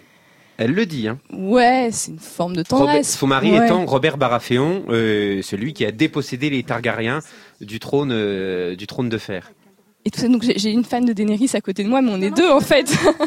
mais euh, et donc oui, effectivement, Daenerys aussi est un personnage très intéressant de ce côté-là, puisqu'elle est très naïve au début, et petit à petit, c'est une des femmes qui a la sexualité la plus libre, que ce soit tant dans les livres ou dans la série, où effectivement elle a des rapports lesbiens avec certaines de ses euh, servantes, mais également une sexualité avec des hommes, et euh, c'est un vrai pouvoir pour elle. Et c'est pas très clair avec les dragons. Euh, cependant, avant d'être des femmes libres, elles ont euh, subi les monstres, elles ont été violées, euh, elles sont d'abord passées par là. Ce que vous ne dites pas, c'est que quand même, on est dans une société euh, absolument patriarcale, avec un poids euh, très très très chargé euh, sur les femmes. Et, et ce qu'on questionne à travers aussi la sexualité euh, dans cette série, c'est la représentation, comment elles sont représentées. C'est vrai que la, série est quand même assez binaire, on va dire, euh, sur la représentation du féminin. Un petit peu, Euh, c'est soit des guerrières, soit des amazones, soit forcément des jeunes femmes en tenue légère, des prostituées qui méritent le bordel. Donc, en tout cas, elles ont toutes subi les monstres, donc toutes quasiment, sauf les plus virilisées dans la série. Alors on a une auditrice euh, Nathalie euh, qui est en ligne et qui a un point de vue à porter sur euh, ce début d'émission. Bonsoir Nathalie. Bonsoir. Bon, bah, c'est chouette que vous me preniez dès maintenant euh, à l'antenne parce que je, je vais, je vais aller dormir quand même au bout d'un moment. Moi. Elle nous engueule pas, Bonne Nathalie, nuit. hein, on fait ce qu'on Ah peut. non, mais c'est bien. Il y a- On doit faire trop émission de bruit. Game of Thrones, Eh, pardon. eh, C'est la voisine en fait Nathalie, on l'empêche de dormir. Alors ça me fait marrer, ça me fait marrer votre émission parce qu'en fait je comprends rien du tout. Mais va dormir, Nathalie, pourquoi tu te prends la tête Non, mais J'écoute France Inter depuis vachement longtemps et euh, si il y a quelques mots que j'ai repérés, il y a européenne, gilet jaune, trou noir. C'est pas les éléments les plus présents de la série, hein, malheureusement. Si je vous demande de résumer la soirée Game of Thrones, ça va être rigolo. Ouais, c'est spolieur, je sais pas ce que c'est. Odor, euh, Westeros, euh, Des Descarty, prof de philo aussi. Non, Vous pourriez nous résumer Non, la série avec ce que vous pour- savez Ça serait tellement drôle. comment? Vous pouvez nous résumer la série avec ce que vous savez en alors, euh, 20 et- secondes. Et, alors, je sais même pas comment ça s'écrit. Game, ça va, j'ai compris le mot, mais à la fin, vous, vous prononcez tous d'une façon très différente. Ah oui, c'est jeu, ça. non, Ça, non, c'est non. niveau Non, brevet non, anglais. non, hein. Non, non, non, mais en fait, Non, euh, je, non. je, je n'en sais- je n'en connais C'est Thrones. rien. en Game fait. of Thrones. Ouais. Thrones ou Thrones, je sais pas. Thrones? Thrones. Dit Game, of Thrones. Ça dépend l'accent américain, l'accent Ou anglais. Thrones. euh, Game, Game, Game of Nouvelle-Zélande. Game, of Thrones. Game of Thrones. Game of Non, ah ouais, je sais pas. T-H-R-O-N-S. Comment vous le prononceriez, vous, Nathalie, vu que vous avez l'air de parfaitement maîtriser l'anglais Euh, bah, comme le, le, le trône. Voilà. Ah, bah, on va dire Game of Thrones alors. D'accord. non, non, non, je maîtrise pas plus. Non, mais je, non, je, je, je connais pas du tout. Et pourtant, j'habite en France et j'ai des, des, des nièces de, de, de 15 ans, de 17 ans. Ah, on est un peu, on a un peu Ouais. plus que 15 ans. Ouais, donc On- pas l'âge, on- hein. ouais. Ben ouais, mais je suis pas, je suis pas trop série. C'est vrai que moi j'ai connu X-Files, euh, euh, c'est tout. euh. Ah oui, parce que là, en fait, pas- il y en a plusieurs, c'est X-Files. Vous connaissez Capitaine Marlowe? Et les Brigades du Tigre, c'était sympa, mais bon. C'est devenu Je suis désuet. en 75. ça va. Et euh, mais du coup, c'est euh, c'est c'est- assez surprenant de, de, de tomber sur, sur sur votre émission. J'étais sur France Culture avant et là, je rigole beaucoup plus quand même. Ah bah, au moins, au moins, allez, si on a pu servir à ça. Non mais rassurez-vous, courage à Nathalie. ceux qui vont attendre jusqu'à 3 heures du matin. Oui. Parce que euh, parce que ça, ça ouais, c'est c'est quand même un sacré acharnement et je, je, je respecte euh, cette volonté de vouloir attendre et puis mais c'est vrai ce que vous dites. Moi, j'ai mes nièces qui vont se rassembler toutes euh, cette nuit à 3 heures et avec un rétroprojecteur et tout. Ça va ça va faire un espèce de lien entre elles et, euh, et une soirée, une nuit dont elles se souviendront longtemps. Mais euh, mais c'est- moi, ça me dépasse un petit peu quand même. Non, mais merci beaucoup pour ce témoignage, Nathalie. En fait, euh, euh, vous inquiétez pas, hein, vous êtes vous êtes pas toute seule. Je sais que actuellement, il y a énormément euh, d'auditeurs qui doivent vraiment se dire, mais qu'est-ce qu'ils ont fait? À qui, ils ont confié l'antenne? Parce que c'est c'est normal. C'est là pour le coup, c'est vraiment une, une soirée qui est faite pour les fans, où on parle, euh, bah voilà, de sujets de fans euh, et, et on passe surtout un beau moment. Je crois que le, le, le- le dénominateur commun, c'est Thomas Hercouet qui l'a dit, c'est que c'est une série qui rassemble énormément de gens. Et, euh, et là, autour de cette table, euh, dans la salle, dans le studio 621, il y a beaucoup de gens différents, mais on est tous unis pour un truc ce soir, c'est Game of Thrones. Et on va continuer d'en parler dans l'heure suivante, après le flash. La suite de l'émission spéciale Game of Thrones avec vous, Frédéric Sigrist. Merci Marie Roussel. Alors on va attaquer donc la deuxième heure consacrée à cette nuit Game of Thrones. Alors euh, une nuit qui va qui va se poursuivre jusqu'à 3 heures du matin, heure à laquelle OCS diffusera le premier épisode de la toute dernière saison de Game of Thrones. Alors on a déjà euh, on est un peu parti dans tous les sens, hein, on va pas se le cacher durant cette euh, cette première heure euh, d'émission. Euh, mais alors on va un petit peu recentrer le débat sur des, des grands personnages, sur des grandes thématiques, et, et on va recommencer, on va reprendre par le début. J'aimerais euh, qu'on parle tous ensemble de Ned Stark. Donc, et- qui peut présenter Ned Stark et, et parler un petit peu de son arc scénaristique? Qui se sent? Qui a envie? Là, il y a des gens qui nous ont rejoints. euh, voilà, allez-y, allez-y, allez-y, demoiselle, je vous écoute. Euh, je m'appelle Sacha, du coup je suis étudiante en cinéma. Voilà. Et pour essayer de résumer Ned Stark en une phrase, c'est un personnage qui s'est imposé. Tout le monde pensait que c'était le personnage central de la série et qu'on a décapité à la fin de la saison 1 sous les yeux de ses enfants et du pouvoir en place. Et il a complètement posé les codes de la série et dire euh, bah peu importe à qui vous attachez, euh, le personnage peut partir dès demain en fait. C'était le bah, le dirigeant de Winterfell, la maison des Stark. Et voilà, je pense que Océane Alors, Océane, donc créatrice du podcast de Lemon Adaptation Club, il faut aussi noter que Ned Stark était le seul personnage sur l'affiche de la première saison. Donc forcément, en plus, on se disait vraiment, oui, voilà, ça va être le héros, il est sur le trône de fer, donc vraiment, ce serait un personnage super important. Et je trouve ça super astucieux de la part justement de, du marketing de l'avoir mis en avant parce que le choc face à sa mort a été d'autant plus important. Et alors, c'est assez intéressant de, de voir que Ned Stark, qui correspond vraiment à la figure du chevalier euh, dans, dans, dans Game of Thrones, euh, a été euh, éliminé dès la première saison. Et c'est un petit peu une, une sorte de figure totémique du héros dans l'Heroic Fantasy. Et Khal Drogo, joué par euh, Jason Momoa, qui depuis est devenu Aquaman, mais qui a également joué Conan, le, le barbare, et, qui est Conan étant lui-même une autre figure de l'Heroic Fantasy, c'est-à-dire voilà ce, ce sumérien musclé avec son épée, a lui aussi été éliminé très très tôt.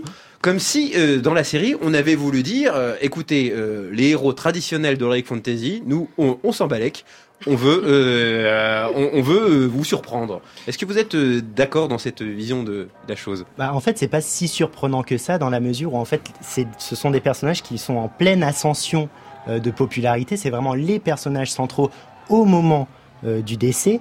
Ils apparaissent une dizaine de fois à la fin de la, de la première saison 1, de la, de la, de la première saison. Et c'est pile à ce moment-là que les probabilités de décès, désolé, on fait encore, euh, on parle encore de probabilités, vous l'aurez compris, mais c'est pile à ce moment-là, dans cette phase d'ascension, que le, le- le- les caract- enfin, le, que toutes les conditions sont, euh, sont réunies pour zigouiller le personnage et faire dire ah bah mince c'est un personnage que j'aimais bien. À partir du moment où on franchit ce, cap difficile des, des 10 épisodes d'apparition, eh ben on assiste à euh, beaucoup une mortalité bien moindre Euh, sur les 30 personnages sur les 18 personnages qui apparaissent plus de 30 fois dans plus de 30 épisodes, eh ben il y en a un seul qui décède, c'est Peter Baelish. Donc dès qu'on devient réellement euh, important par la régularité, j'ai envie de dire, et non pas juste au bout de 10 épisodes, là on est plus ou moins protégé de la mort.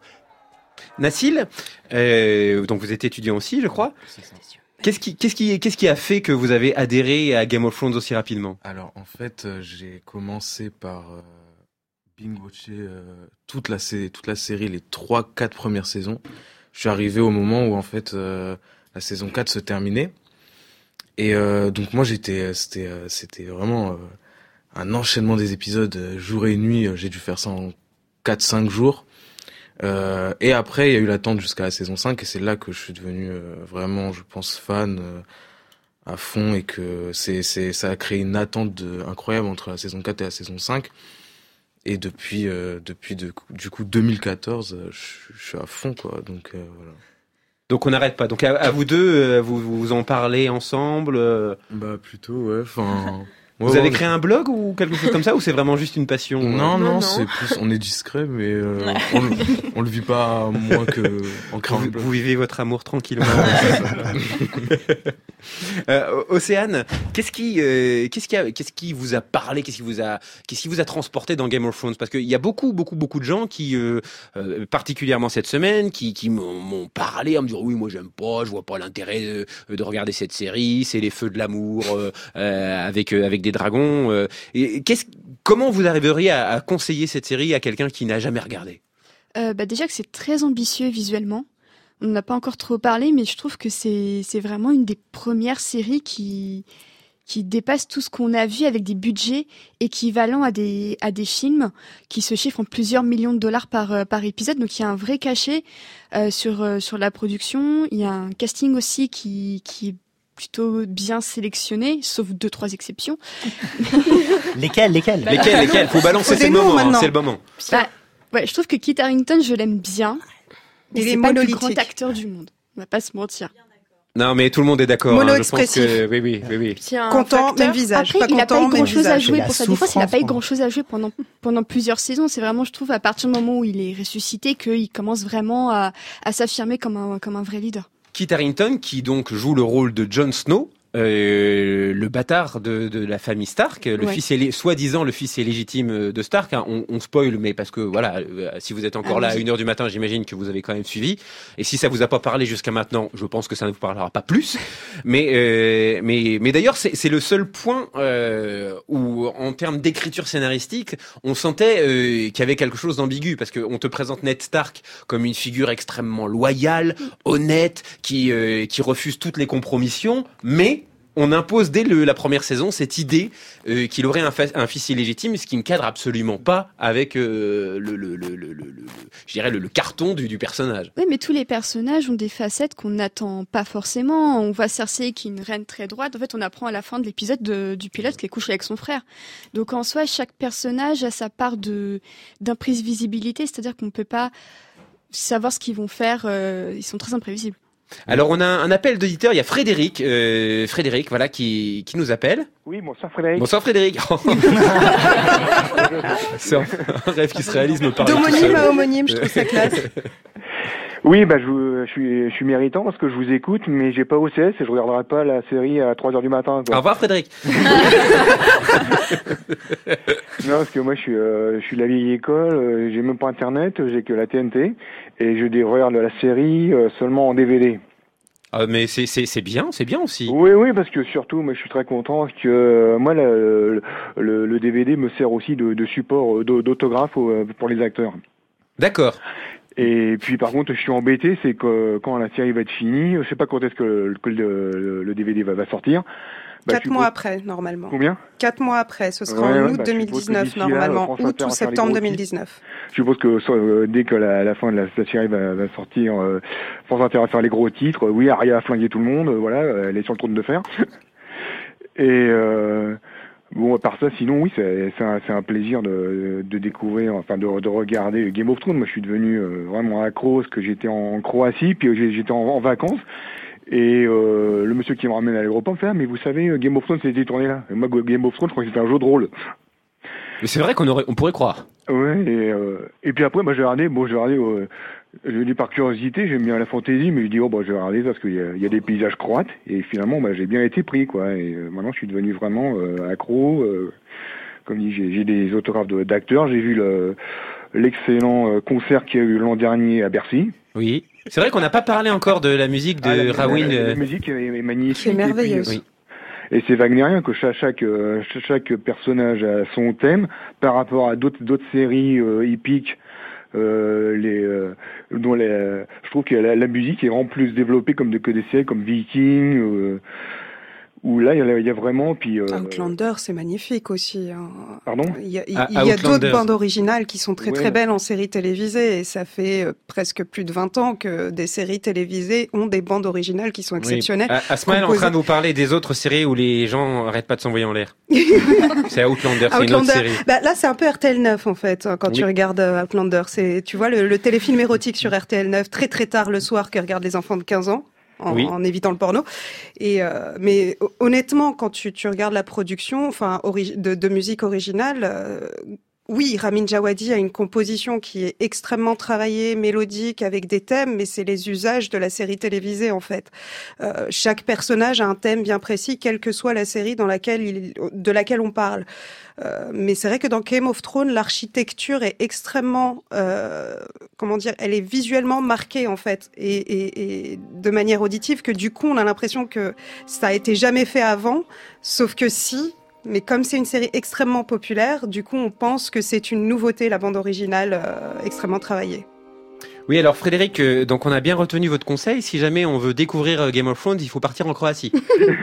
Bah euh, aussi, mais bah, j'ai- Ou à Malte. Et bah c'est vrai que ma- maintenant ils ont relancé le, le tourisme. J'y étais quand euh, euh, bah, vous allez à Dubrovnik, vous avez des Game of Thrones Tour à, tout- à, tout- à toutes les rues de, de Dubrovnik. Hein, et, euh, les gens fredonnent le thème et tout. euh, bon, puis c'est même euh, ça agace même certains Croates qui disent euh, bon euh, Dubrovnik était là avant Game of Thrones quoi.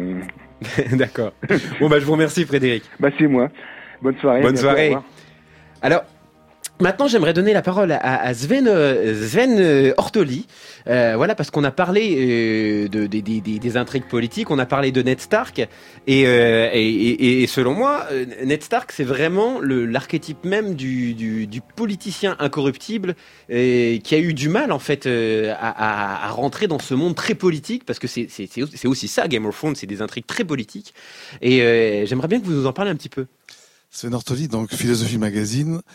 Euh, le, monde de de Game of Thrones, c'est un monde très, euh, bah, on l'a dit, répété 50 fois, c'est très machiavélien en fait. Comme euh, euh, ça veut dire que le choix se fait pas comme dans les romans d'heroic fantasy auxquels on était habitué. Je dis on, mais moi auquel j'étais habitué parce que j'ai lu de la science-fiction, de la fantasy depuis euh, pas mal d'années.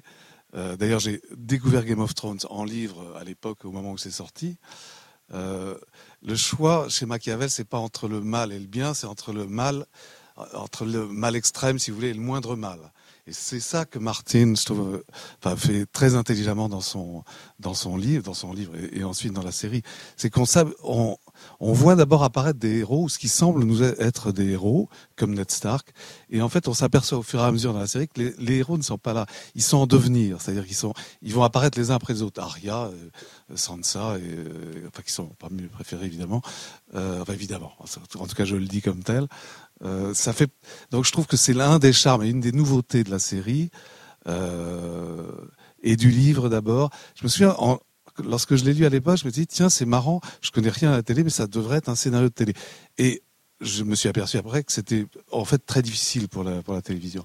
Mais la vraie nouveauté, elle est là. C'est le réel vous arrive en pleine gueule, vous attendez pas à ce que ça soit ça, et vous attendez à autre chose, mais le, voilà, ça vous vient dedans. Et alors, c'est intéressant dans ce que vous dites, c'est que euh, les personnages que vous avez cités, qui sont devenus des héros, c'est-à-dire Sansa, Arya, c'est des gens qui ont perdu une part d'innocence, Euh, alors que justement Ned Stark euh, a quelque part comme défaut d'avoir gardé une part d'innocence trop longtemps. Et d'ailleurs, euh, Rob Stark, son fils, qui pourtant était un chef de, de, de, de guerre rusé, euh, qui gagnait ses, ses batailles, commence euh, en fait à perdre au moment où il se laisse gagner par euh, l'amour le, le plus pur, le plus sincère. C'est-à-dire qu'il est jeune, il tombe amoureux, et c'est ça devient une occasion de chute. Donc, est-ce qu'il n'y a pas une idée dans, dans Game of Thrones que l'innocence, euh, bah, euh, c'est pas vivre vieux. Hein. très- encore une fois, c'est Machiavel. C'est le, le Machiavel. Il n'a pas écrit la politique, il a écrit le prince. Ça veut dire qu'il a écrit un livre sur des personnages, et des personnages qui ne suivent pas les règles assez assez niaises de de, de Ned Stark ou de ou de ou de son fils d'ailleurs, ou même d'ailleurs de son de, comment euh, de, de- même Jon Snow est assez couillon à certains moments. La façon dans le dans, dans son personnage est assez naïf. Donc je me demande si ça, si ça signifie pour lui une mort, une mort prochaine, mais en tout cas les deux premiers, ils meurent parce qu'ils sont bêtes. Quoi. Ils Et sont alors- pas politiques. Alors comme on a, on a un autre philosophe euh, dans l'Assemblée, j'aime- j'aimerais bien euh, qu'il rebondisse là-dessus, Thibaut de Saint-Maurice. En fait, je pense que Ned Stark, euh, comme d'autres personnages, il est un peu, euh, on, on le comprend à la fin de la première saison. En fait, il était condamné d'avance. Pourquoi? Parce qu'il était déjà installé dans le game de Game of Thrones. Euh, il était déjà installé, il était euh, héritier euh, et, il était le chef de son clan. Ce qui est intéressant, c'est sur cette idée de héros en devenir. Si effectivement les, les, les, les, personnages qui vont s'imposer au fil des saisons comme étant les nouveaux héros, le nouveau modèle d'héroïsme de Game of Thrones, me semble-t-il, c'est des personnages qui n'étaient pas en fait faits pour n'étaient pas forcément, n'allaient pas une sorte de carrière d'héroïsme tout tracée euh, devant eux. C'est Arya, par exemple, qui est destinée à être une lady, et elle dit dès le, le premiers épisodes qu'elle ne veut pas être une lady et qu'elle préfère apprendre à, à manier l'épée et à tirer à la flèche, mais même Tyron Lannister, par exemple. Tyron, qui est un des membres donc de cette famille Lannister, on pourrait dire voilà, il est déjà installé, etc. Sauf qu'en fait non. Et ce qui est intéressant, c'est que c'est toujours, je pense, une des caractéristiques communes, c'est que dans Game of Thrones, pour devenir un héros, il faut alors peut-être perdre une part de son innocence, mais surtout être capable de s'émanciper de sa famille, être capable de régler son compte à sa famille et finalement de se conquérir par-delà euh, un héritage euh, qui peut être lourd à porter euh, et épanouir son propre projet d'existence, ses propres, alors je dis projet à dessein, mais voilà, son propre, son propre projet pour ne plus être surdéterminé par sa famille. Et je pense que ça aussi, ça parle beaucoup à une époque qui est la nôtre et qui la regarde, c'est qu'on est fasciné par ces personnages qui sont capables de régler leur compte euh, à leur origine sociale, familiale, euh, on pourrait même rajouter culturelle, euh, économique, religieuse, etc. Donc il y a la fin du déterminisme social et familial Il y a dans quelque chose comme pour chaque personnage une sorte de d'émancipation hyper séduisante. Euh, voilà, et, et les personnages auxquels on s'attache le plus, me semble-t-il, les Arya, les Sansa, les Tyron, euh, ce sont des personnages qui s'émancipent. Et, et, et Jamie Lannister, par exemple, euh, on le voit bien, saison 7, il est là, il a mis du temps, il est en train de s'émanciper lui aussi euh, de, du poids d'être un Lannister. Je crois que ça, ça nous séduit beaucoup, le Mhm. fait que on puisse être héritier sans être déterminé par ça et qu'on puisse conquérir une liberté là-dessus. Sonia Fairchild Oui, sur, euh, pour, pour les femmes, euh, Sven parlait de, de, de héros en devenir. Oui. Euh, tu disais, Ah, là il y a un petit problème de, de, de micro. Vous m'entendez là? Voilà, on- peut-être qu'on peut échanger les micros. Qui a l'autre Euh, Je ne sais pas. Ah, Je- vous m'entendez pas Ah, Pierre Langlais est parti. Peut-être qu'il est parti avec le. Il est parti avec Il est le parti micro. avec le micro. Il a cette particularité bon, de bon, voler ça- les micros. Ça y est, Sonia, ça- ça y est, bon, ça marche fonctionne, Ça fonctionne. Oui, donc pour rebondir sur cette histoire de héros en devenir, c'est très fort chez les femmes.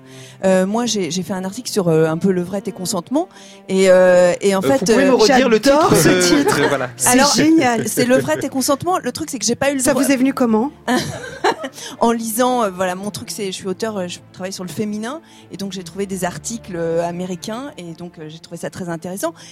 Et euh, un personnage comme Daenerys, c'est-à-dire que beaucoup de femmes euh, s'émanciper, c'est de passer de la position d'objet, on était effectivement dans une position, dans une société patriarcale, à la position de sujet. Or, Daenerys, elle, elle le fait. Elle est d'abord, elle subit un viol nuptial, c'est-à-dire que euh, Khal Drogo euh, la viole en levrette, parce que de toute façon, ça c'est la position officielle de Game of Thrones Alors attention, je, je- et de la domination. L'historienne Et va arriver ensuite, bientôt. Oui. mais ensuite, Daenerys, initiée par une prostituée, euh, lui dit non, on va se regarder. Et là, euh, elle change de position, elle change de sens. Elle prend le pouvoir. Et elle prend le pouvoir et elle devient sujet. Et, euh, et, et donc, il y a vraiment cette histoire de quand on est passif, finalement, de devenir actif, qui est aussi une métaphore de perdre son innocence, de devenir héros. voilà. Je trouve ça très fort pour les femmes. Dans, dans la levrette, il y a une dimension de l'animalité. Déjà, dans l'Antiquité romaine, les médecins conseillaient cette position aux gentilles épouses, non pas parce que ça respectait leur chasteté, mais parce qu'on pensait qu'elles tomberaient plus oui. facilement enceintes. Et effectivement, comme vous le disiez, Daenerys est initiée par une prostituée, puisque ce sont ces femmes-là qui possèdent l'art de l'érotisme, et on le voit très bien dans tous les bordels euh, qui, que l'on voit dans la série, mais qui sont aussi beaucoup plus développés dans le livre et dans l'univers de Game of Thrones, où effectivement l'érotisme est une technique qui vise soit à assouvir le plaisir des hommes pour les femmes qui sont des prostituées, soit à prendre le pouvoir sur les hommes. Et c'est un véritable outil de pouvoir pour les femmes dans Game of Thrones. Euh, Moi, moi, j'ai une petite question. Je veux savoir, est-ce que la levrette c'est le, le- la femelle du lévrier ou ça Aussi. Non, parce que ça parle d'animal. Ça marche aussi. Mais je sais pas si on a beaucoup dans Game of Thrones. Une, une vraie question. C'était Bonaimin. Non, Frédéric Chaud, humoriste. non, non, mais en même temps, moi, je trouve ça bien. 1h22, on parle euh, effectivement de, de, de, du positionnement social euh, via la levrette. C'est, c'est, c'est intéressant. Mais ça remarque, euh, c'est, Game of Thrones parle totalement, totalement de ça. hein. Alors, Moi, je voulais juste rebondir sur un truc aussi. Sur la levrette ou- n- Non, ça, je pense qu'on a assez Non. parlé de levrette. Euh, je voulais juste revenir sur les personnages et, et sur, euh, sur euh, la, perte, la perte de l'innocence. Moi, je pense plus que tout personnage confondu dans Game of Thrones, c'est une quête identitaire pour chaque personnage.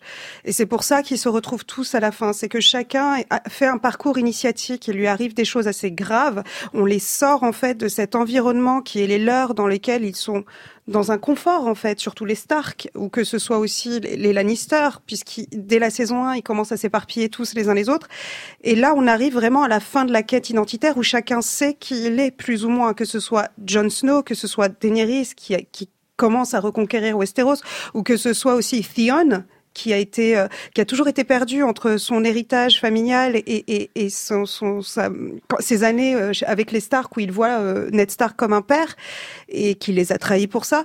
Et je pense que oui, c'est la fin de l'innocence, oui, c'est c'est c'est euh, comment dire la chevalerie contre la politique, etc. Mais c'est surtout en fait une histoire assez classique de quête identitaire et de recherche de soi-même qui qui nous permet en fait à la fin de comprendre que pour pouvoir supporter la vie, il faut pouvoir se connaître soi-même afin de pouvoir affronter les choses les plus difficiles qu'on peut avoir. Alors après, il y a aussi euh, un, parcours parallèle entre le livre et la série qui des fois diverge énormément. Euh, par exemple, le parcours de Tyrion euh, dans le livre est assez différent de, euh, sur certains points euh, de la manière dont il a été traité dans la série. Et, et, et ça, je trouve que c'est assez, intér- assez intéressant parce qu'il y a beaucoup de polémiques qui sont qui ont qui ont- sont survenues autour de Game of Thrones, notamment sur euh, bah, la, violence et le rapport des la représentation des femmes. Euh, alors que dans le livre, euh, il y avait des fautes de goût que George R. Martin avait évitées.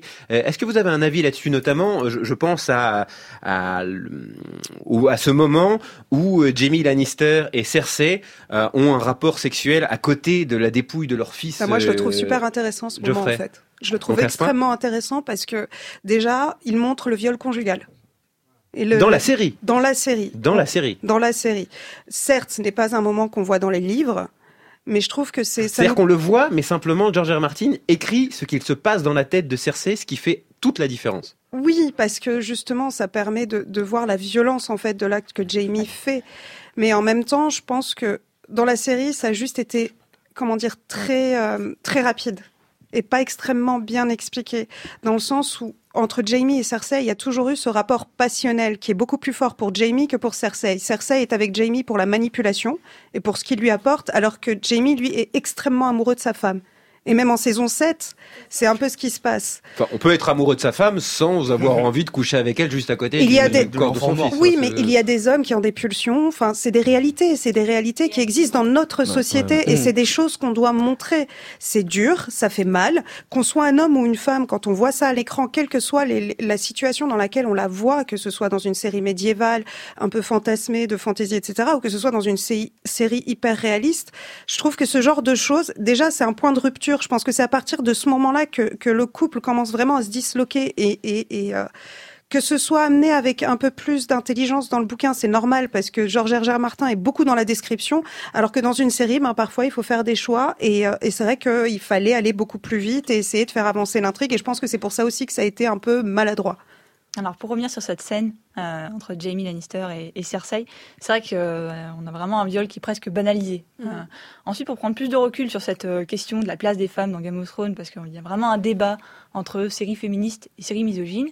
Nous, avec notre notre étude euh, sur les 400 personnages nommés, On revient toujours à l'étude, j'adore. Ah bah c'est Ah, non, mais moi, hein. j'adore. On a vraiment travaillé 14 mois dessus, donc donc on n'hésite pas à la mettre en avant. Euh, et donc on a quand même pas mal de chiffres sur la question. Donc on, on reconnaît euh, bien volontiers que c'est vrai qu'il y a des femmes euh, au pouvoir qui sont montrées à l'écran. parmi les six personnages les plus vus à l'écran, on a quatre personnages féminins, donc c'est vrai que c'est assez impressionnant. On a des personnages féminins en ascension.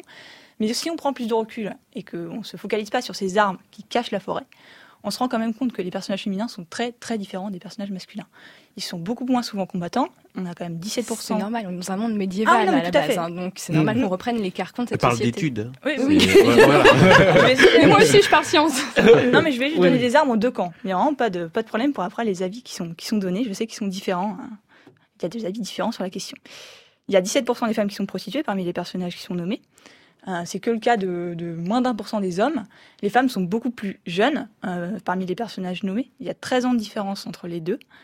Euh, C'est une réalité aussi de l'époque médiévale. 13 ans, c'est quand même énorme. Elles ont 24 ans en moyenne contre 37 ans. Mais elles sont vieilles alors. Les femmes étaient plus jeunes que les, que les hommes. Dans les mariages, oui. Ah ouais, énormément, par exemple. Euh, le mariage n'arrivait pas si. Si, y a- pas- Les mariages si- arrangés à l'époque médiévale, euh, elles arrivaient à la puberté, elles étaient 15 ans. plus ou moins mariées. C'était, je crois que l'âge moyen au médi- au- au- à l'époque médiévale, c'était environ 25 ans. Donc c'est. Non, non, c'est Ah non, non, du tout, du tout, du tout. Non, du tout, du tout. Je, même- sais pas du tout. Je sais pas du tout, mais j'ai envie de participer à la conversation. Du tout, ville à 12-13 ans, donc c'est possible d'accoucher à 14 C'est Et l'âge même les rois et les reines, quand même les rois et les reines étaient mariés, surtout, surtout les princesses étaient mariées plus ou moins aux alentours de la puberté. Il y a- hein. il y a peut-être un- 14, 15 ans, elles étaient déjà promises à d'autres princes, surtout dans l'histoire européenne. hein. C'est comme c'est des faits. Sansa. C'est comme Sansa qui est promise très tôt à, Geoffrey. Geoffrey et Sansa ont une sorte de, de petite romance assez tôt. Sansa, euh, elle est très jeune. Ils ont un peu, ils ont un peu vieilli les personnages par rapport au, Par rapport au livre. au livre. Mais, euh, mais à la base, Sansa est extrêmement jeune. Je pense qu'elle commence, elle doit avoir. Mais même Daenerys, 11, hein, même ouais. Daenerys, elle avait 13, 14 ans, je crois, dans les- même- dans les romans, oui, si je me même souviens Jon bien. Snow, hein, même Mhm. Jon Snow, il a, il a pas du tout la vingtaine euh, comme. euh, Donc c'est pour ça aussi, je pense que ça crée un décalage par rapport, euh, par rapport au bouquin, ce- cet écart d'âge, parce que justement, je trouve qu'on est encore plus perdu que, euh, que par rapport au bouquin. Nassil Jamal, il voulait intervenir. Euh, je voulais rebondir sur la scène de, de la saison 4 où euh, Jamie viole Cersei euh, sur- à côté du cadavre de Geoffrey. Je pense qu'il y a un problème avec cette scène. Il y a un problème fondamental qui est euh, au niveau de l'écriture de cette scène, puisque les, les, les showrunners avaient dit dans une interview, et euh, les acteurs aussi qui jouent Jamie et, et Cersei avaient dit que cette scène était n'était pas un viol en fait, était un, un acte consenti. Sauf que nous, Non, voilà. il n'était pas consenti. Si, si. Alors, sur, voilà, c'est ça. Sur, le- à l'écriture, à l'écriture, c'était, c'était considéré comme un acte consenti. Eux l'ont répété après la diffusion de l'épisode. Sauf que à la réalisation, À la réalisation, à la mise en scène, coupé. quand on regarde l'épisode, on voit, c'est un viol. Il n'y a pas de question là-dessus. il y a- C'est évident. C'est pour ça qu'il y a un problème au niveau de l'écriture de cette scène entre euh, ce qu'on a vu nous et ce qui devait être l'idée de départ. Donc c'est pour ça que ça crée des problèmes de D'interprétation. d'interprétation Mais, mais je pense que c'est parce que Martine aussi connaît bien euh, l'histoire que, euh, de toute manière, il y a une nécessité pour Cersei et Jaime d'avoir des rapports sexuels pour avoir des enfants. Et il faut pas perdre de vue que ces personnages y pensent en permanence aussi et que face à un enfant mort, ce qui surgit, c'est la un tout de pulsion de suite. vie. C'est un peu ça. oui. de la vie. C'est ce qui se passe en saison cette 7 aussi. séquence est- et- Ah va et- et cette, cette séquence est amoureuse, j'allais dire. À ce moment-là, c'est un acte amoureux qui, qui, qui est fait. Oui, mais qui est réalisé, alors qu'ici, de la violence c'est vraiment une violence extrême. Parce que ça fait- Et le problème, c'est que ces traumatismes-là n'ont absolument aucune conséquence, j'allais dire, scénaristiquement, narrativement. Mais justement, ce qu'il y a, c'est que. Le poids Cersei des s'en traumatismes ne remet. Et c'est ça qui est absolument pas. intéressant, parce que toute façon, c'est pas un Le inconnu. poids du traumatisme, Voilà. tu le vois sur Asma, Sansa dans la saison Virginie, 6. Ava, Oui, Ava, enfin, dans la saison, Asma. Tu le vois très bien, c'est- le- tous les autres, après Elle s'est fait violer, elle euh, s'est fait violer que par Ramsay.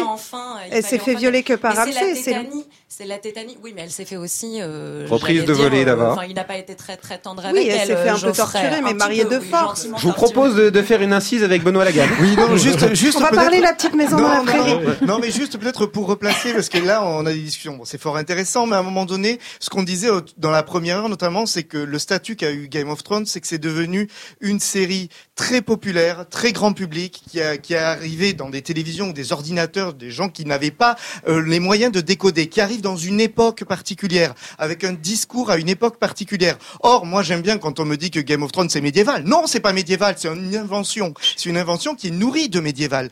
Donc, à partir de là, moi, ce que je trouve que dans l'époque dans laquelle on est, toutes ces questions sont fort intéressantes, et j'adore entendre ce débat-là, mais le téléspectateur lambda, lui, qu'est-ce qu'il voit? Il voit la politique. Comment il le comprend Comment il comment il vit avec ça Et c'est ça qui est la difficulté de cette série à un moment donné et, et qui est problématique Mais tout dans à cette fait. série. Mais c'est d'ailleurs, euh, c'est d'ailleurs vers ça un petit peu que euh, je voulais qu'on aille. C'est parce qu'en fait, euh, il y a certains moments où les, les showrunners euh, de cette série, euh, je, je pense qu'ils ont utilisé euh, certains bas instincts un peu putassiers euh, pour attirer euh, les, les, les spectateurs. Et, c'est quelque chose qu'on retrouve également. euh, je vais te donner la parole, Céane, parce que je pense que tu as des choses à dire là-dessus.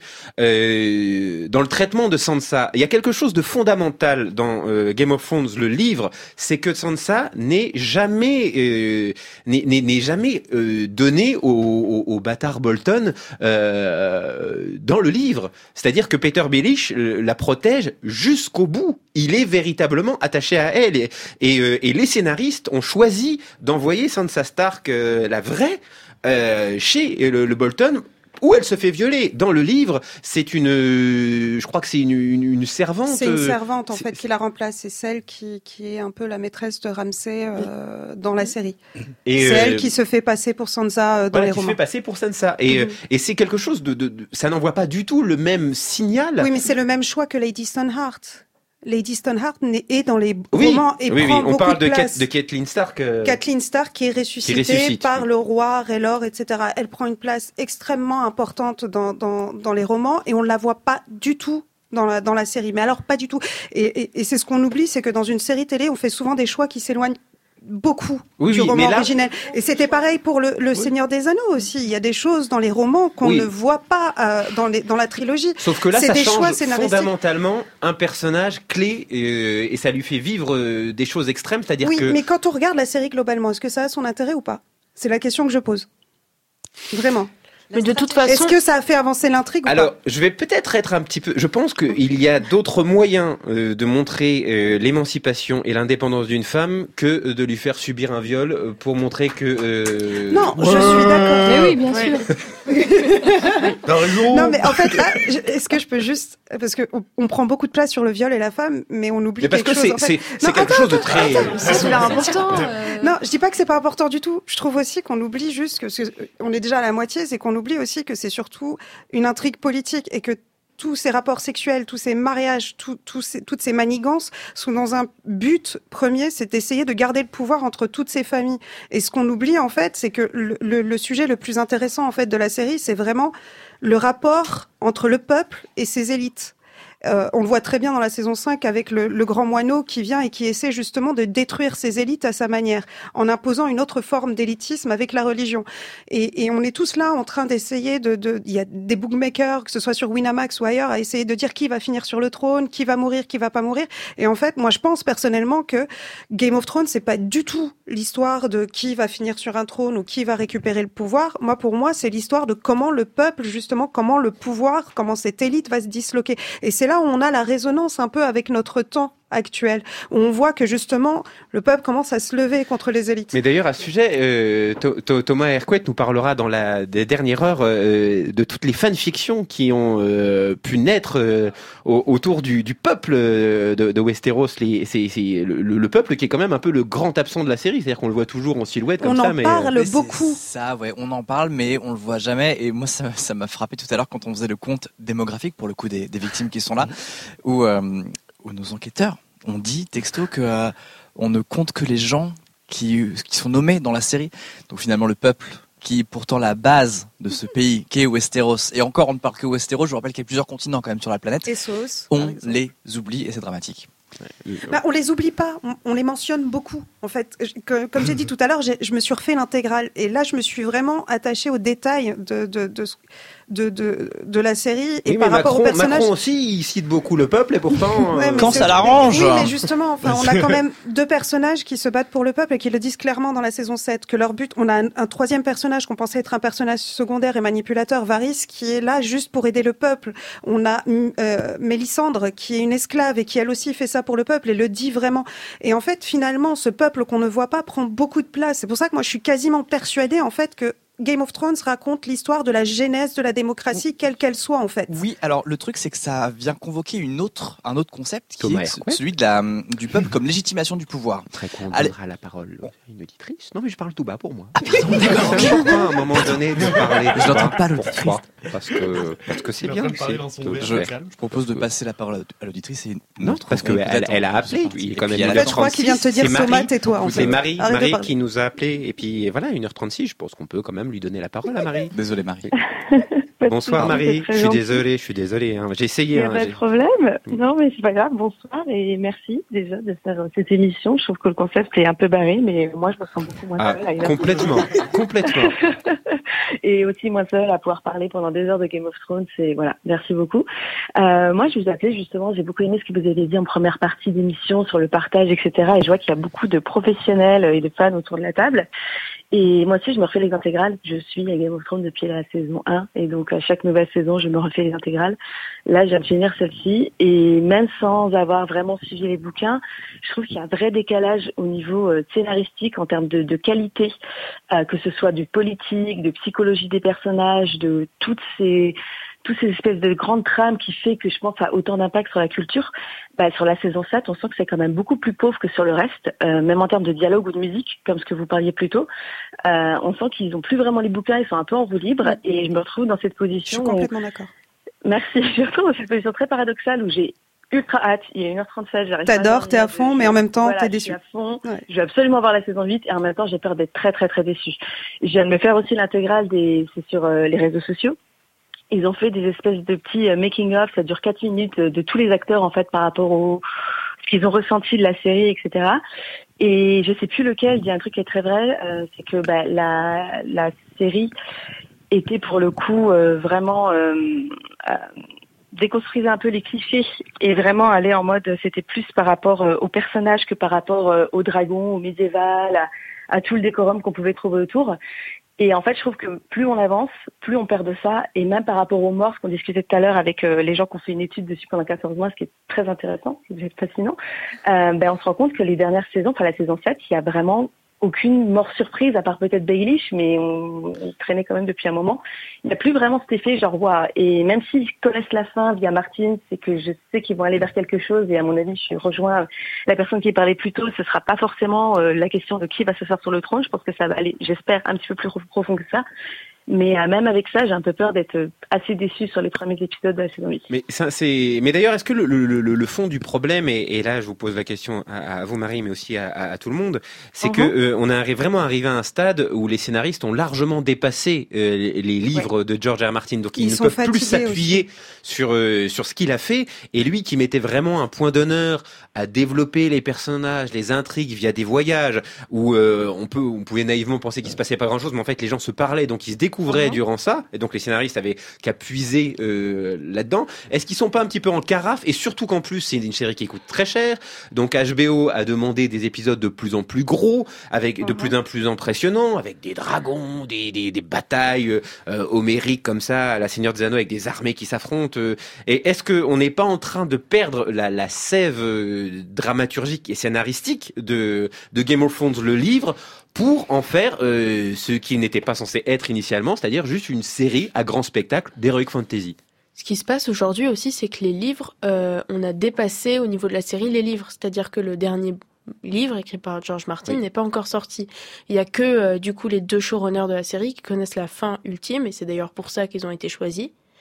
Et euh, aujourd'hui, en termes de réalisation, ils maintiennent quand même un niveau qui est assez exceptionnel. Euh, je sais pas comment vous regardez les épisodes, mais quand on les regarde euh, sur une qualité satisfaisante, on se rend compte que tout est vraiment fait dans les détails, qu'au niveau de la réalisation, de la mise en scène, Ah mais c'est- sur le la mise en scène, c'est impeccable. Là, je parle vraiment du non, non, fond. D'un point de vue narratif, euh, moi je pense surtout qu'on oublie un. un...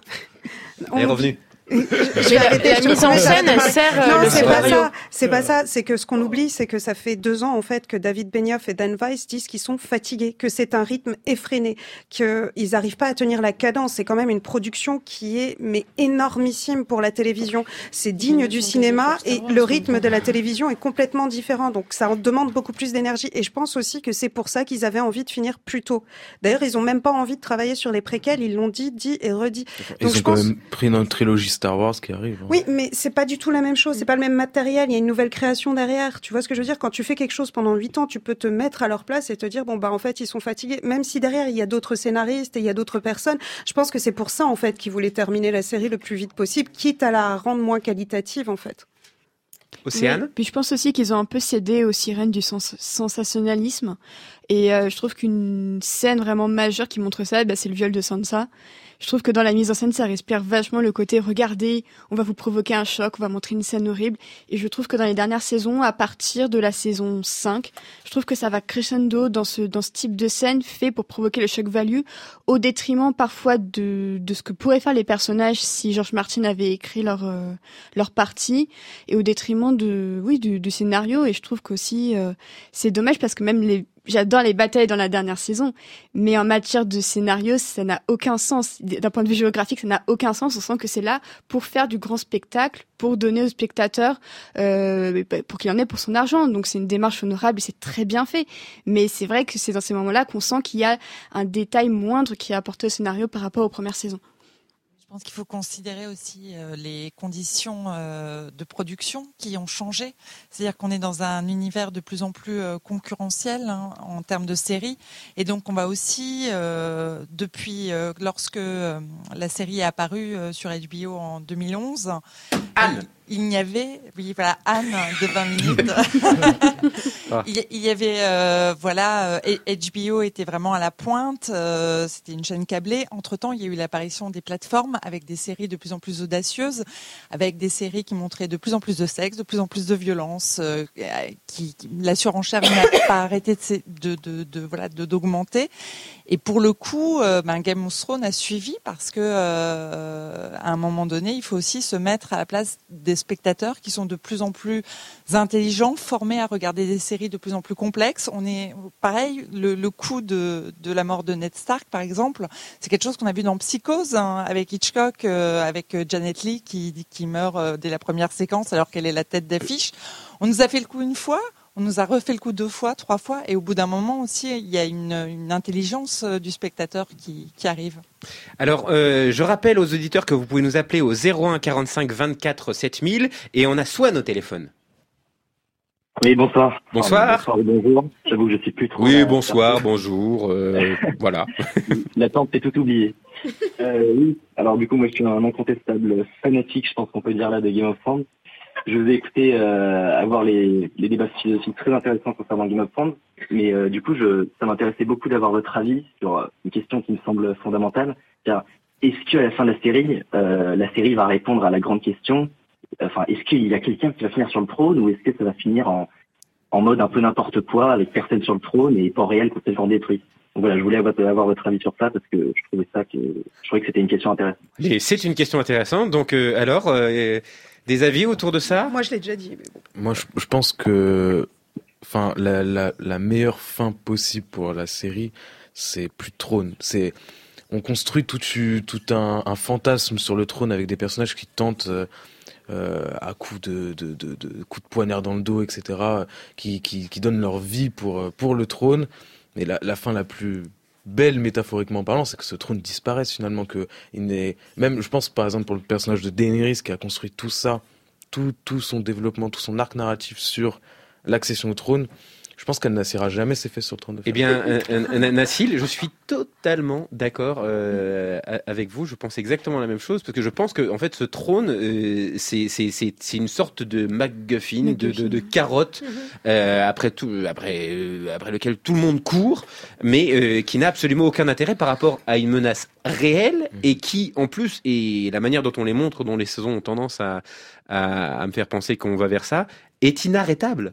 C'est-à-dire que euh, on pensait naïvement en tant que spectateur, un petit peu euh, fier de nous, euh, en voyant euh, Daenerys avec ses dragons euh, au milieu du désert. Oh bah c'est c'est bon, il y a des hommes de glace, y a- elle a des dragons. dès qu'elle aura rejoint l'autre continent, les, les dragons vont vont faire qu'une bouchée. Et en fait, les scénaristes nous ont montré que non. Euh, les dragons, ou que, enfin, euh, ça change absolument rien à la donne. Et au contraire, ça a même donné un moyen aux marcheurs blancs de, de, de détruire le, le mur encore plus facilement. Et donc, en fait, je pense que, euh, euh, à tort, on n'arrête pas depuis le début de dire que les marcheurs blancs sont une force maléfique. mais euh, on, on nous présente des, des personnages qui violent, qui couchent euh, avec leur, leur femme, leur, enfin leur, leur cousin, leur sœur, etc., qui massacrent à tour de bras, qui assassinent. Est-ce que c'est vraiment les marcheurs blancs qui euh, sont à la limite le seul front uni qu'on nous présente dans ce royaume de Westeros? Et compte tenu de la manière dont euh, George R. Martin euh, a, a- déconstruit le mythe de l'heroic fantasy, je pense, euh, euh, peut-être que tu, tu, tu as raison, quand- Asma, quand tu parles de démocratie qui va s'imposer, mais qu'elle se- elle sera peut-être pas faite euh, sur des monarques avec des personnages tels que nous on les imagine. Peut-être que cette démocratie, elle arrivera avec euh, les marcheurs blancs, parce que pour l'instant, je le rappelle, on ne sait strictement rien. Mais les Rien marcheurs blancs, ils transforment les des bébés blancs. en, ils Océane transforment, ils transforment des bébés en créatures. La scène m'avait terrifiée d'ailleurs. Enfin, Mais les marcheurs blancs, c'est plus une métaphore en fait quand il réfléchit. C'est une métaphore de la vie contre la mort, tout simplement, de toute cette résilience, parce que le combat ultime, c'est d'essayer de survivre à la fin. Peu importe nos divergences, peu importe en fait les, les raisons pour lesquelles on s'aime ou on se déteste. Les, les marcheurs blancs, tout ce qui symbolise, c'est ça, parce que comme dans tout, toute intrigue chorale, toute histoire chorale, on a suivi tous les personnages dans leur quête initiatique, et là maintenant ils se retrouvent vraiment tous à Winterfell, qui était le lieu où a débuté l'intrigue d'ailleurs, pour combattre la menace ultime qui est la mort. Donc du coup, ils ont tous vécu plus ou moins leur vie, et l'issue va être fatale. On n'arrête pas de le dire, de le rabâcher tout ce qu'on veut. Et en fait, au final, on sait que bah, la mort finit toujours par vaincre et que la fin sera douce et amère, comme le dit Georges. R. Martin. D'accord, alors euh, ça c'est c'est c'est c'est c'est votre avis euh, euh, Alors, oui. moi, moi, moi, je, je, je, je vais Bounaïmin juste dire un ensuite dernier Thibaut truc et après, après je vais y aller. Moi, euh, vraiment, il est, il- hyper tard et euh, moi je vais le regarder tout seul chez WAP. Euh, donc, euh, moi pour moi, le Game of Thrones, le, le, le combat entre tous ces trucs politiques et euh, les marcheurs blancs, je pense que à la fin, il va y avoir un putain de message écologique et se dire que euh, les marcheurs blancs, en fait, c'est juste le réchauffement climatique. Faites attention, bande de bâtards. Continuez comme ça, on arrive, on va tous mourir. Et c'est marrant parce que les personnages n'arrivent pas à croire aux marcheurs blancs. Ils demandent vraiment des preuves concrètes. Oui, exactement. Et c'est- c'est pour ça que tant qu'on ne leur dit pas, ça, ça, ça, c'est- tant qu'ils ne le voient pas en personne, ils n'y croient pas. Et je trouve que c'est assez marrant de, de voir justement comme, à quel point ils sont vraiment bornés à ne pas croire en dehors de leur cercle de croyances. Et euh, c'est pour ça que ça va être intéressant de voir à quel point ils vont être confrontés à quelque chose qui va les dépasser, parce que ça va dépasser sûrement leur cercle de croyances. Mais, En fait, mais Cer- soit- Cersei, Cersei, c'est Trump, en fait. Mais Cersei, c'est le Ouais. symbole des élites qui, qui continueront à penser à leurs propres intérêts Ouais. face à une menace plus grande. Swan, est-ce qu'on a répondu à votre question Comme Ramsey, c'est Bolton. Vous m'avez répondu à mes questions, mais. Euh, qu'est-ce que je dis, je Bolton euh, je Attendez, voulais attendez, quelque chose. Swan, on vous écoute. Allô oui. Oui, alors, du coup, je voulais rajouter quelque chose. Juste, euh, vous parlez, donc, c'est, effectivement, c'était une excellente réponse, mais je me disais, il y a, il y a un moment de Tyrion qui, qui évoque le fait que le trône puisse être justement pas remplacé par le, par les marcheurs blancs, mais par une possible, un nouveau système politique, justement, le, une démocratie, un nouveau système. Est-ce que, est-ce que ça serait pas possible, finalement, ça? Ah bah moi je moi j'y crois maintenant. Il y a l'air d'avoir euh, il y a- l'air d'avoir euh, des divergences Le autour de la table. pense pas. Thibaut de Samoris voudrait donner son avis. Alors euh, est-ce que le micro euh, fonctionne bien Euh, Voilà. Non, mais j'allais lui dire. Ah, ah sinon sinon Thibaut peut prendre. Ah voilà. Alors Thibaut se déplace pour remplacer Bounaïmin qui fait une sortie de terrain. On le remercie. Bounaïmin qui n'a pas démérité. Il a fait un très très beau match. C'était incroyable. Boun, euh, voilà qu'on peut retrouver sur scène et que je remercie une fois de plus euh, d'avoir pris le temps de venir passer ce moment avec nous. Franchement, eh, France Inter, bien d'a- d'avoir donné une libre antenne 3 heures sur Game of Thrones. Vous êtes le turfu. À plus, Boone. Euh, alors, Thibaut. Oui, juste, évidemment, c'est difficile. De, on peut faire partager des intuitions sur la fin de la série. En fait, moi, j'aime bien la question de notre auditeur parce que il faut là juste qu'on se pose deux secondes et qu'on se dise comment est-ce qu'on se prépare nous à la fin de cette série qui nous a accompagnés euh, là pendant huit ans. Euh, on, on- on a déjà vécu des fins de série qui ont été difficiles. Euh, on va peut-être pas refaire le débat sur la fin de Lost, mais ça a quand même, ça a quand même déçu beaucoup de monde. Ou au contraire, certains étaient là en train de dire mais si, moi j'ai très bien compris le dernier épisode. Euh, les fins de série, c'est toujours quelque chose d'un peu délicat. Et au fond, euh, pour retourner un peu, twister un peu le- la question de notre auditeur, euh, ce qui m'intéresse, c'est pas tellement de savoir comment la série va se terminer. Ce qui m'intéresse, c'est de savoir comment est-ce que moi je vais vivre à la fin de cette série. Euh, est-ce que la série va m'aider à faire le deuil de ces personnages et de cet univers? Est-ce que la série va être décevante de ce point de vue-là, ou au contraire, est-ce qu'elle va nous accompagner? Euh, Il y a une autre fin de série mythique, la fin de, la fin de Six Feet Under. Euh, Oui. cinq dernières minutes qui euh, euh, ont, je crois, très bien réussi à accompagner le spectateur de cette euh, série sur le deuil de cet univers et de ses personnages.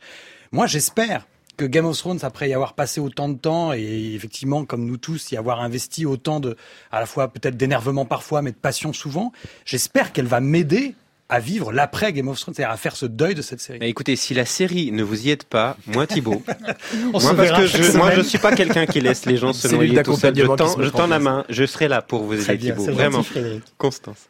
Moi, ce que je trouve bien, donc Constance du Figaro, ce que je trouve euh, étonnant dans Game of Thrones, et on aura, c'est finalement une fin de série qui différera assez de X-Files ou de Lost, c'est que si on n'aime pas cette fin, on peut peut-être compter sur George Martin pour nous en faire une deuxième, Ah, un peu vrai. différente. Parce que dans une position unique, on va avoir deux canons divergents, c'est-à-dire on va avoir le canon de la série puis le canon du livre. Et comme euh, Martin, il est toujours en train d'écrire et de réécrire son sixième tome, alors qu'il y en a sept voire huit, je me demande s'il il va pas finalement diverger totalement, sachant qu'il y a tellement de joueurs dans son livre qui ne sont plus dans la série et vice-versa, que finalement, est-ce que la fin qu'il leur a donnée, il leur a donnée il y a 3-4 ans, est-ce qu'il va la respecter? On n'en sait rien, donc on a peut-être deux fins pour le prix d'une. Et d'ailleurs, c'est peut-être justement la fin de la série euh, qui va peut-être le, le, le, le- lui permettre d'écrire plus facilement les autres opus, parce que je pense qu'il psychologiquement. voilà, il, il doit être dans une pression qui est, euh, qui, qui- qui est sans commune mesure. Alors que O- Océane, il, il a commencé à écrire et à publier des chapitres du livre. Donc c'est ça justement qui frustre encore plus les fans, c'est que il donne des petits morceaux par-ci par-là, mais rien de, de vraiment consistant. Donc je pense que ça renforce beaucoup la frustration, euh, y compris. Alors on a un autre appel euh, d'auditeur. euh, alors et c'est Ali Badou, euh, je crois, au téléphone. Bonsoir Ouais, Ali. sûr, bonsoir. Bonsoir Ali, c'est marrant que vous avez le même nom. Un auditeur que- en colère. Oui, oui. Ah, un auditeur en colère. Allez-y, allez-y. On vous écoute Ali. Pourquoi, pourquoi dire autant de mal de cette série? Pourquoi avoir commencé votre travail du deuil? Ah, c'est- c'est vrai, ça. Pourquoi- Tous Autour de la table, vous êtes des Lannister ou vous défendez le point de vue des marcheurs blancs. Il y a de l'espoir. Nous allons gagner. Alors, euh, on voit clairement qu'on a affaire à un appel de, de la. Euh, on est quasiment sûr. Je voulais une- vous dire mon indignation, en fait. Mais c'est c'est très bien, c'est très bien Ali. Donc en fait, vous, vous, vous pensez, euh, vous pensez que euh, c'est c'est les un des membres, un des personnages les plus connus qui va euh, qui va monter sur le trône, pas les marcheurs blancs? Non, pas du tout. Je pense que vous êtes du point de vue de, de, de, enfin, que vous êtes du côté de Ramsey Bolton et de, de tous les enfoirés. Ah ok, ok, ok. Ah non mais attends, non mais c'est normal. À 1h53, on a du troll. hein. Vous avez dit du mal de Jon Snow. Vous avez osé dire. On a parlé de ses fesses à Jon Snow. Pas eu de mal de Jon Snow. Non, on n'a jamais dit ça, hein, Ali. Mais, mais en colère, jamais Daenerys ne posera ses fesses sur le trône de fer, mais vous êtes dingue. Mais c'est de la Ça, c'est le subjectivité. point de vue des Lannister. Ah, Ali, Ali, t'es énervé parce que t'es plus sur Canal+, mais c'est pas grave. Je suis sur un Tu vas rebondir. Je vais venir avec mes dragons te défoncer. Vraiment, vous racontez n'importe quoi. C'est une honte. Sachez en tout cas que j'ai déjà écrit au CSA. Oui, oui. Vous ne respectez pas l'équité des temps-parole. Et pour faire une émission politique, je peux vous dire qu'il faut respecter les différents points de vue. Oui, c'est vrai. Vous ne donnez pas leur C'est vrai, mais mais au- aucun aucun aucune des personnes euh, autour de la table n'est mariée avec un, un, un membre euh, de Game of Thrones, donc on, on peut on peut tenir le crachoir jusqu'au bout. En revanche, ce qu'on a compris, c'est que vous n'aimez pas la levrette. Sauf si c'est demandé gentiment, Ali. Mais Le simplement, vous auriez pu attendre d'être en off pour nous poser des questions comme ça. En plus, on se croise quand même de temps en temps. Je veux dire, euh, ça vous coûtait rien autour d'un café. Moi, euh, je- voilà, euh, des fois, j'ai pas de monnaie sur moi, donc. euh, euh, je veux dire, il arrive un, il arrive un moment, Ali, faut oser se lancer. Hein.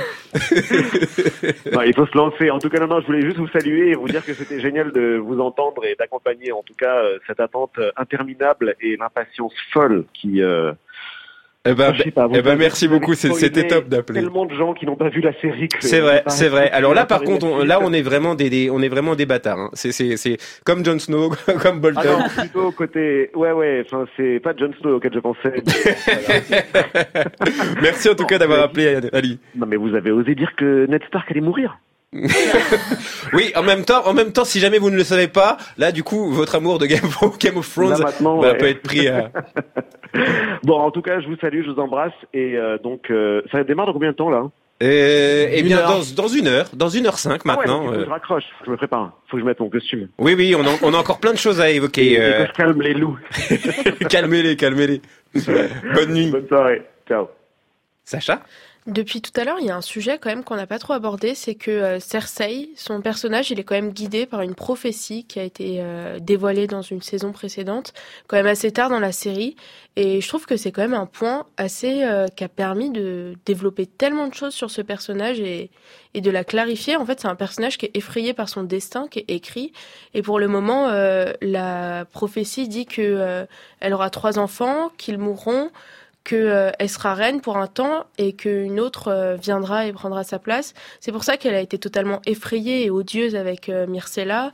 Et c'est un personnage qui est vraiment terrifié par son destin et qui essaye d'y échapper. Et aujourd'hui, quand elle est sur le trône, elle sait que ça va pas durer, euh, malgré le fait qu'elle tente de garder son pouvoir et ça, ça se retourne contre elle euh, de faire venir le grand moineau. C'est une décision terrible euh, puisqu'elle est désemparée un peu. Nassil et Virginie? Pe- Peut-être que c'est pour ça que finalement elle, elle joue le tout pour le tout sur euh, la fin de la fin de la série et que elle se dit que hum, elle, joue égocentrique euh, pour, pour la fin de la série parce qu'elle se dit qu'il y a cette menace de cette cette reine et que elle sait que elle en a plus pour longtemps, mais que finalement euh, elle ira jusqu'au bout et qu'elle qu'elle euh, elle pensera pas à l'avenir ou euh, même si l'espoir de son nouvel enfant lui fait penser à un avenir, mais euh, je pense que voilà elle euh, Virginie Je pense que la menace de l'autre femme pour Cersei, elle s'incarne dans le personnage de Daenerys, qui est une femme plus jeune, qui vient d'une autre famille, et qui lui ravit à la fois sa place de maîtresse de la maison des Lannister,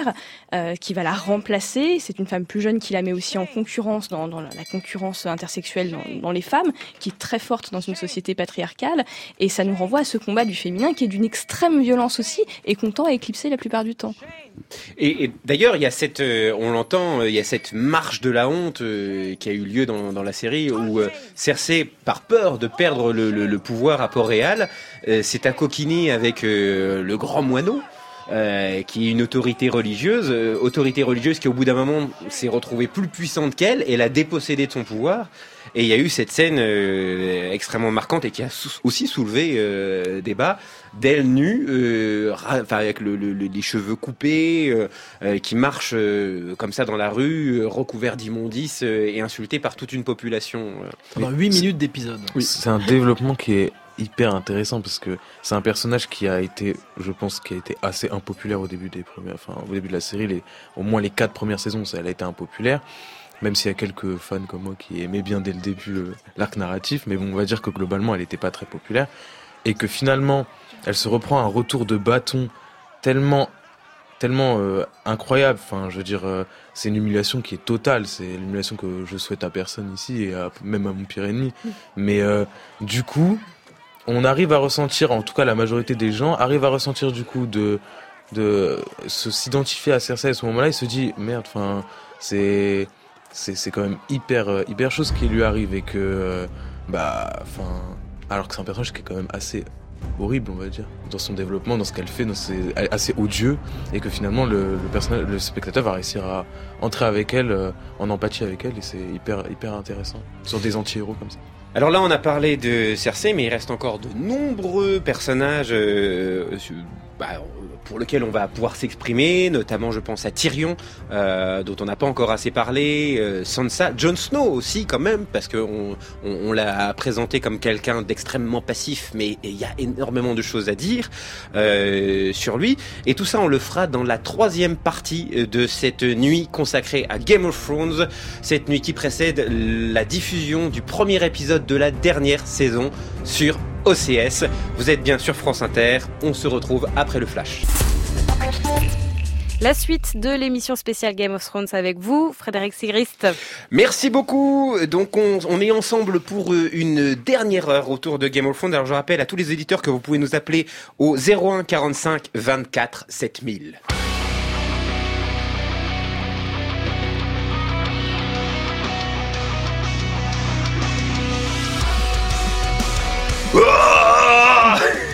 Eh oui, on est parti pour une dernière heure, l'heure qui précède. Oui, évidemment, on est un petit peu nerveux parce que euh, vous, pensez bien que pour tenir quand même euh, toute une nuit comme ça, il faut en ingurgiter des hectolitres de café.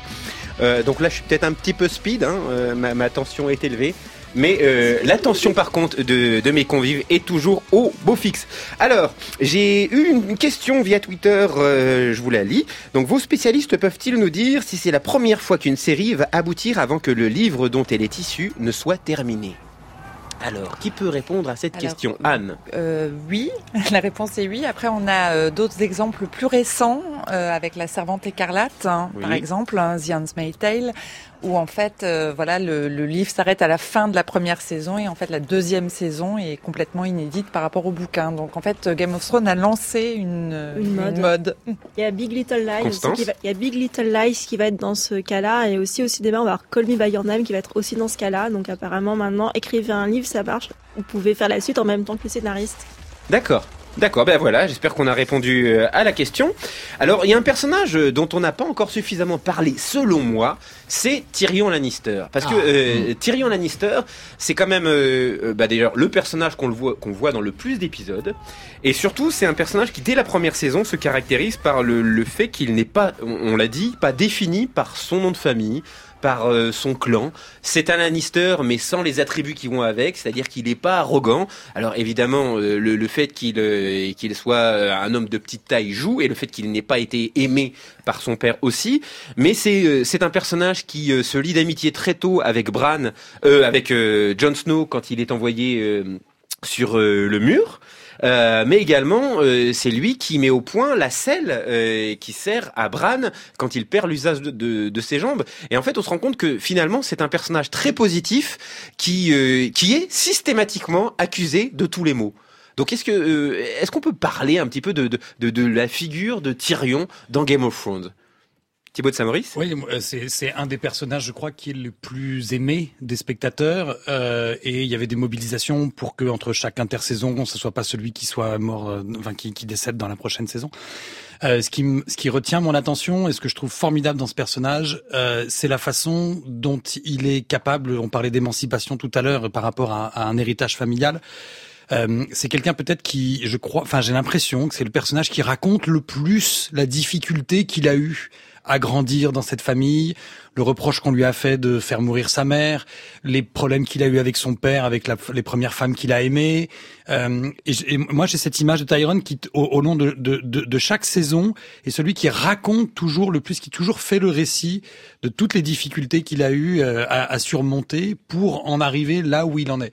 Ça le rend à la fois, enfin, très sympathique d'un point de vue émotionnel, et en même temps, c'est ça, me semble-t-il, l'héroïsme dans Game of Thrones, cette capacité qu'ont les personnages, encore une fois, à euh, s'émanciper des déterminations et des héritages qu'on leur plaque sur le dos et d'inventer euh, par mont, euh, par gue- mont, et par vaux, au gré des tempêtes et des tourbillons, d'inventer leur, euh, leur destin et de petit à petit de se l'approprier, d'en faire le choix. Voilà, je trouve que c'est c'est en fait un, un, un héros magnifique de Game of Thrones, mais qui se développe au fur et à mesure de toutes ces saisons. D'autant plus qu'il est d'autant plus héroïque qu'il arrive à s'émanciper de son héritage génétique. C'est-à-dire que par- Absolument. Par, rapport même à sa, sa position physique, on va dire, il arrive à, à surmonter ces épreuves-là et à garder une certaine sympathie, euh, même par des personnages qui ont du mal avec lui au départ. Hmm. Ce qui le met déjà dans une position assez, euh, assez, assez puissante, je trouve. Et c'est aussi le personnage qui a le plus d'humour sur lui-même. Ouais. I did not kill Joffrey, but I wish that I had. Watching your vicious bastard die gave me more relief than a thousand lying whores. Bien écrit, hein Oui. Ah, c'est rythmé. Oui, oui, oui. Mais d'ailleurs, Tyrion, sonne. qui est le, le seul personnage à avoir subi deux procès. Euh, euh, déjà, euh, quand ils étaient au, au Val, euh, quand Catelyn Stark euh, l'accuse euh, d'être celui qui a fait tomber Bran, euh, et également ensuite euh, face à Tywin Lannister, son père, et à Cersei. Et il y a d'ailleurs cette énorme, cette, cette- cet énorme réquisitoire, enfin, ce- cette, cette- défense qu'il invoque en disant mais vous ne me faites pas, vous me faites le procès d'être un monstre, d'être un nain, euh, et c'est la seule chose dont je suis coupable.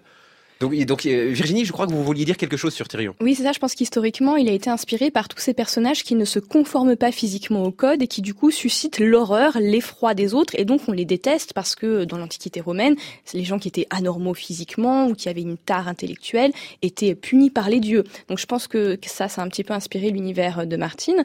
Et ce qui est formidable avec euh, avec euh, Tyrion, qui est mon personnage préféré hein, de loin. Pareil.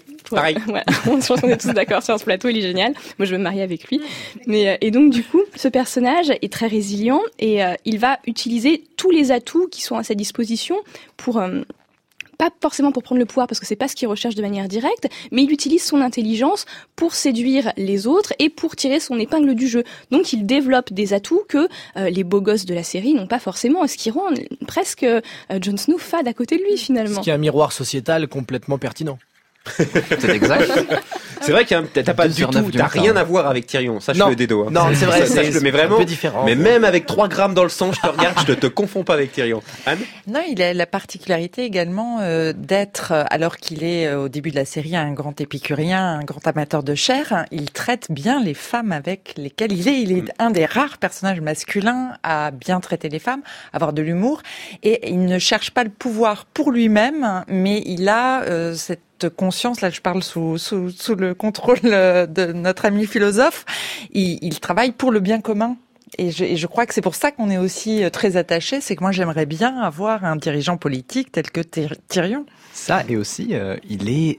Enfin, pardon, mais c'est quand même, c'est pas le couteau le moins bien aiguisé du tiroir, quoi. C'est-à-dire que le gars, il a quand même une vision stratégique et géopolitique quand même globale. Nous, en tant que spectateurs, on voit un peu tout ce qui se passe dans le monde en simultané et en temps réel. Ce qui fait que quand un personnage prend une décision, ça nous arrive une fois sur deux de faire non, c'est une connerie. Tyrion, c'est le personnage qui va le moins provoquer ce sentiment-là. C'est lui qui va quasiment aussi nous apporter l'encyclopédie de ce qui se passe sur, West- sur Westeros et sur Essos.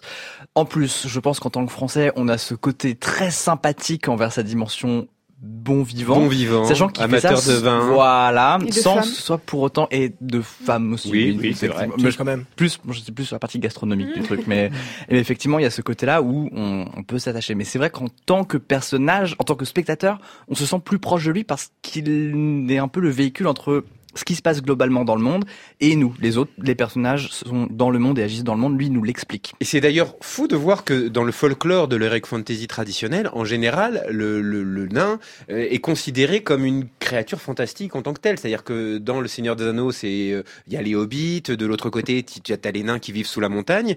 Et, euh, là, en fait, dans l'histoire de Game of Thrones, c'est bah, c'est assez proche de nous. C'est-à-dire c'est vraiment considéré comme bah voilà un handicap. Je dirais pas comme tout le monde, mais mais c'est vraiment c'est pas on n'a pas les stigmates de la créature fantastique qui euh, qui tout d'un coup euh, creuserait de l'or sous une montagne. C'est vraiment traité comme euh, comme comme un handicap, comme un handicap de vie et un, un handicap social également. Et je trouve que c'est en ça qu'il a une force parce qu'il s'élève au-delà de de, de de de tout ce qui le détermine physiquement, socialement. Et euh, et ça c'est intéressant. Thibaut de Samory. Oui, puis c'est alors une petite petite caractéristique que moi j'aime bien, c'est qu'avec euh, euh, Samuel Ta- Tarly là, le, le copain de, de Jon Snow. Oui, on en a pas encore parlé de Voilà, c'est je crois les deux seuls personnages qui ont un rapport au livre dans la série, c'est-à-dire qui puisent en fait le- leur euh, leur survie de, de leur de, de ce qu'ils ont lu. Euh, et il y en a qui sont très costauds, qui ont des, des qui euh, voilà, qui, qui arrivent à battre tout le monde à, à, en- en- à l'épée. Euh, Il y en a qui ont le pouvoir de l'argent. Il y en a qui voilà. Et ce que j'aime chez euh, euh, Tyron et enfin moi Tyron mais Tyrion. Ça fait Et- classe. et- Tyron, depuis tout à l'heure, j'ai rien dit, mais ça fait super et, classe. Et Samuel, euh, c'est que il y a aussi un salut par le livre, par la connaissance. Enfin, ce que fait Samuel euh, de, de, de, de- dans, dans la citadelle en, en essayant de, de, de braver les interdits pour aller lire, euh, trouver dans la bibliothèque la réponse à euh, cette menace des marcheurs blancs, tandis que d'autres euh, aiguisent, euh, aiguisent leur couteau. Enfin, c'est assez beau aussi sur l'idée que le savoir, la connaissance, euh, le- le- le- l'héritage des livres aussi permet va peut-être permettre de s'en sortir. Ce qui, de mon point de vue, en fait le, le personnage le plus dense d'ailleurs, parce que c'est c'est le seul personnage qui justement use d'humour dans la série Mm. et qui permet d'avoir une certaine soupape par rapport à la tension permanente qu'il peut avoir. Donc c'est Ils se vraiment prennent terriblement au sérieux tous les autres. Complètement, Ouais. alors que lui il fait des vannes. C'est Ouais. le seul vraiment à avoir du recul par rapport à ça, et ça, ça devient d'autant plus une sorte de coryphée qui, pe- qui permet de voir euh, justement tout ce qui se passe d'un point de vue un peu plus humain. Justement. bien Alors que que, c'est est une celui forme d'intelligence. complètement. il est plein d'esprit et c'est justement un trait que j'apprécie chez lui. Alors on a euh, Étienne en ligne. Euh, bonsoir Étienne. Bonsoir. Bonsoir. Vous allez bien Oui, oui, on tient le coup. Ça va. Et vous tenez le coup Oui. Bon. Alors moi je voulais vous parler en fait, je voulais vous parler de deux sujets, mais le deuxième je voulais en parler peu, mais je vais en parler tout de suite. C'est effectivement la place des handicapés dans Game of Thrones, qui est pour moi centrale. Tyrion, j'appelle Tyrion, je suis désolé, je pourrais dire Tyrion, Tyrion, voilà. Mais bon. Mais je, je crois que Thibaut Samoris, il a pré, il a préempté euh, l'appellation. On n'a plus le droit de dire Tyrone, il n'y a que lui. Puis il a répété pendant Ouais. cinq semaines de suite Ouais, avant de Tyrion, dans la toute première saison, il a une réplique euh, que qui moi m'a énormément marqué. Il a dit n'oublie jamais tes défauts, n'oublie jamais tes tares et serre-t'en comme une armure, d'une armure comme ça, tu, personne ne pourra s'en servir contre toi. Tout à fait. Et je crois que c'est dans la même saison qu'il dit aussi, je crois que j'ai un faible pour Les choses les opprimés, les faibles et les Broken, broken scenes. Ouais, Broken les- et scenes, les choses cassées. ouais. Oui. Voilà, c'est la première saison où il dit ça et effectivement, il y a euh, il y a ce truc-là qui tout d'un coup, pour moi, le rend sympathique. Moi, je suis handicapé fortement, 74% depuis 30 ans, donc c'est et il y a effectivement dans Game of Thrones, il y a Tyrion, il est nain, Bran, il est paraplégique, euh, Jamie, il a plus de main. Jamie, il a amputé. un manchot, et c'est à partir de ce moment-là qu'il devient aimable. Oui. Avant, c'est un personnage qu'on déteste, et quand il devient handicapé, il devient aimable. Le limier, il c'est un grand brûlé. Oui, c'est vrai. Euh, le- le- les eunuques, on va pas les compter. Le nombre d'eunuques qu'il y a dans le, qui sont aussi des handicapés, mais les bâtards quelque part sont des handicapés aussi dans cette société-là.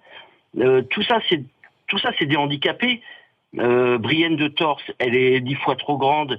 Elle est décrite dans le livre comme la femme la plus laide qui ait jamais existé. C'est aussi un handicap. Tout cela, tous ces personnages handicapés, c'est ceux qui font preuve de plus d'humanité, de sens humain. Donc ça, c'est une force aussi. Ceux qui sont beaux, Non seulement d'humanité, mais aussi euh, euh, ils peuvent être séduisants. C'est-à-dire que Brienne, justement, dans le livre, euh, Jamie Lannister euh, tombe au, au fur et à mesure, il tombe amoureux de Brienne de Torse, alors que c'est pourtant, il est présenté comme un chevalier magnifique, etc. Et euh, et- et il y a cette dimension aussi de euh, le, le- la séduction et l'attrait qu'on peut avoir pour un, un être euh, bah, n'est pas lié euh, à une enveloppe physique ou, ou à un handicap quel qu'il soit. Ça joue très, très fort aussi dans la série. Oui, oui, tout à fait. C'est euh, pour moi la place des handicapés est essentielle.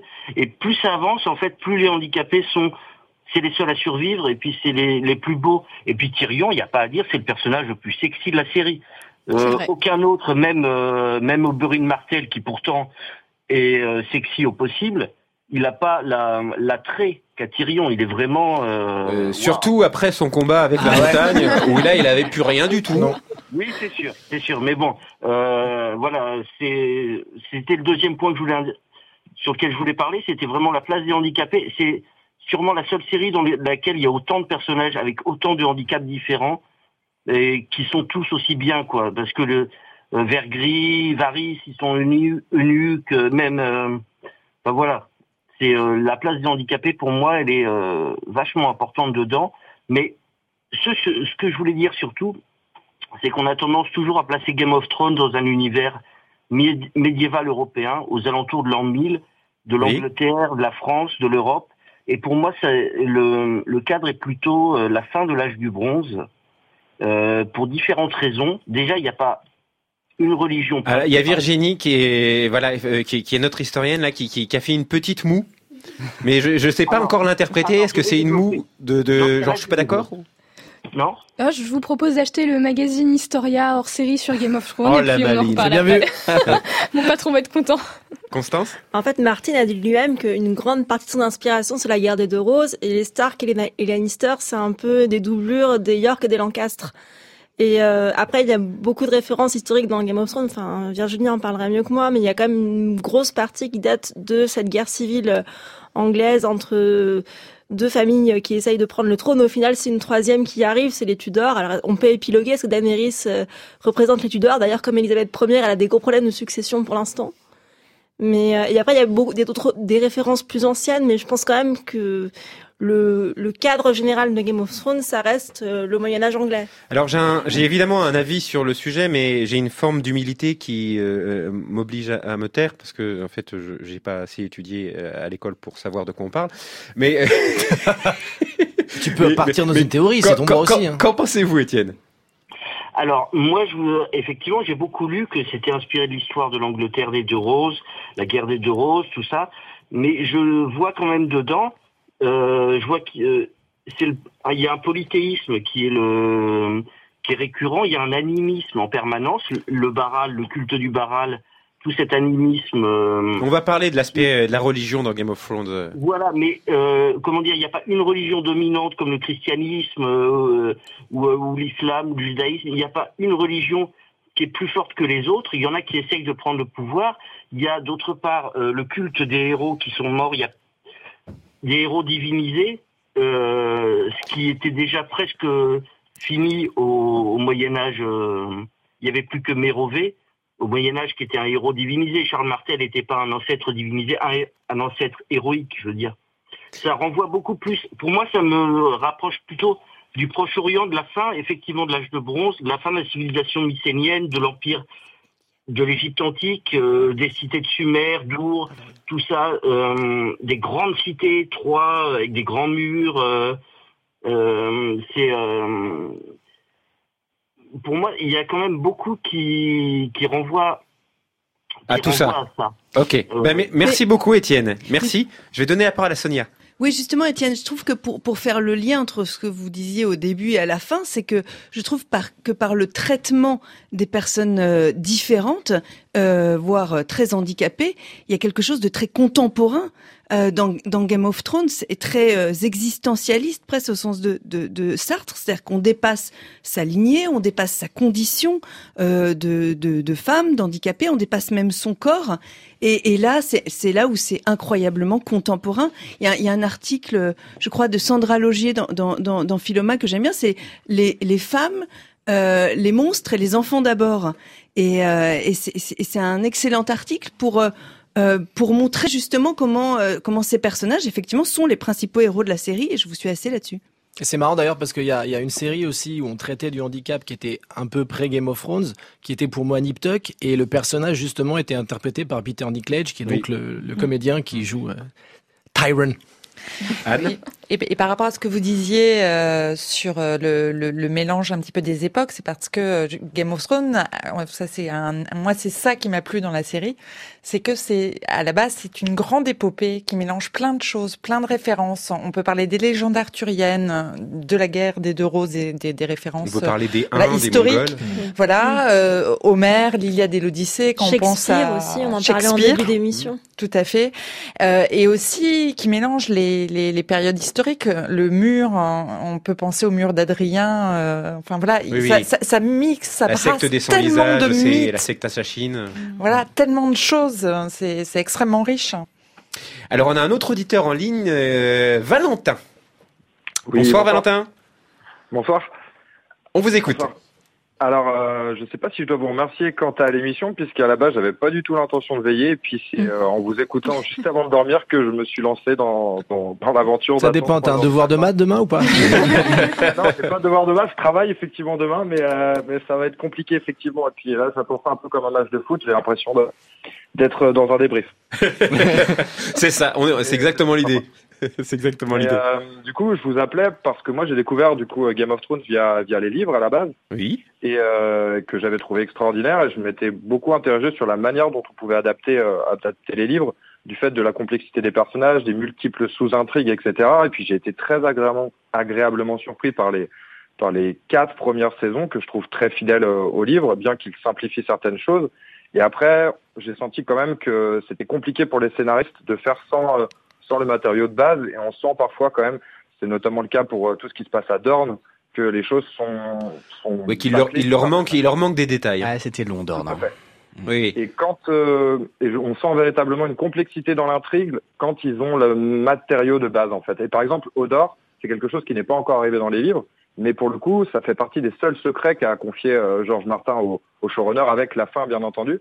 Et là, pour le coup, on sent que c'est quelque chose de réfléchi, de, de très intelligent dans la manière dont c'est amené, etc. Et on sent que beaucoup de fois, il, a manqué de subtilité dans certaines intrigues et sous-intrigues.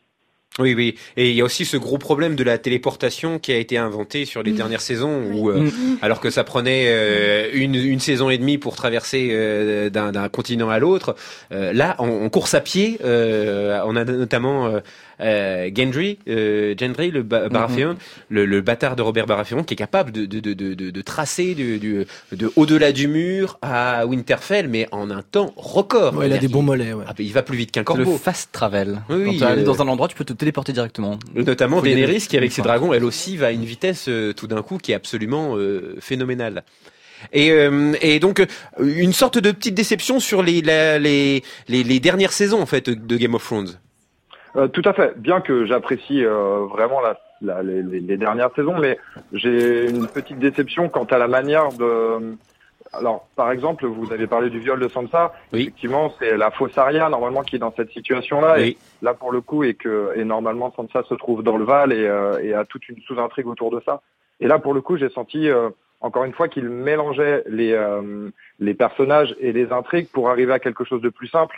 Et là, pour le coup, je trouve ça dommage. Et donc, je conseille à tout le monde de, de lire les livres pour découvrir ça. Il y a, il y a aussi la, la, la, la venue d'un nouveau prétendant Targaryen dans, dans le livre de Aegon Targaryen qui sont mélangés un peu avec Jon Snow. Et tout, tout ça, ça apporte une complexité. Il y a Lady Stoners qui a vraiment un, un dessin aussi très particulier, euh, avec une vengeance sur les frames et quelque chose qui se pousse encore. Et, euh, et, et donc vous parliez de la téléportation également. Notre, George Martin, il avait dit que c'était un, que le Westeros faisait la taille de l'Amérique du Sud. Et effectivement, pour aller par exemple du sud de l'Argentine jusqu'au- jusqu'aux États-Unis, normalement il y a un petit peu de chemin. Et là, pour le coup, on oublie un petit peu ça. Oui, oui, c'est ce qu'on disait un peu plus tôt dans l'émission, c'est que le spectaculaire a commencé à prendre le pas sur euh, la, la narration qui était quand même euh, tenue euh, euh, au, au cordeau jusqu'à maintenant. euh. Euh, eh bien, merci beaucoup, merci beaucoup de, de- de votre témoignage. Je vous souhaite une excellente soirée et puis euh, continuez à me faire veiller du coup. Eh ben, bien, on, Merci. on- on- Sur on- quoi on continue, on continue de le faire veiller.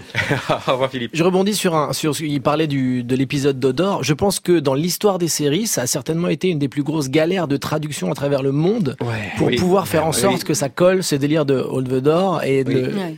Donc je pense que voilà, c'est c'est- En français, c'était au dehors, c'est ça? Ouais, Oui, au dehors.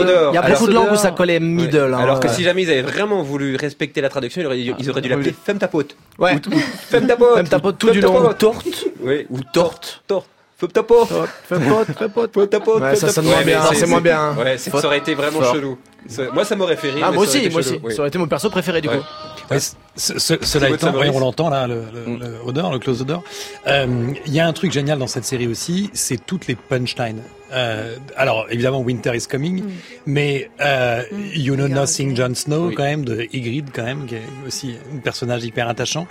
Euh, toutes ces punchlines qui qui, qui qui qui ont marqué comme ça ces, ces sept premières saisons. On va voir ce que donne la la, la huitième évidemment.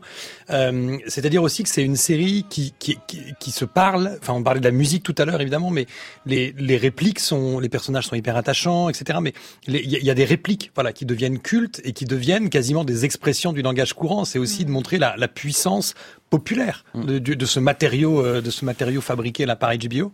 Euh, voilà, le Winter is coming, ça a été décliné à toutes les sautes. Euh, I'm not a princess, I'm a Khaleesi.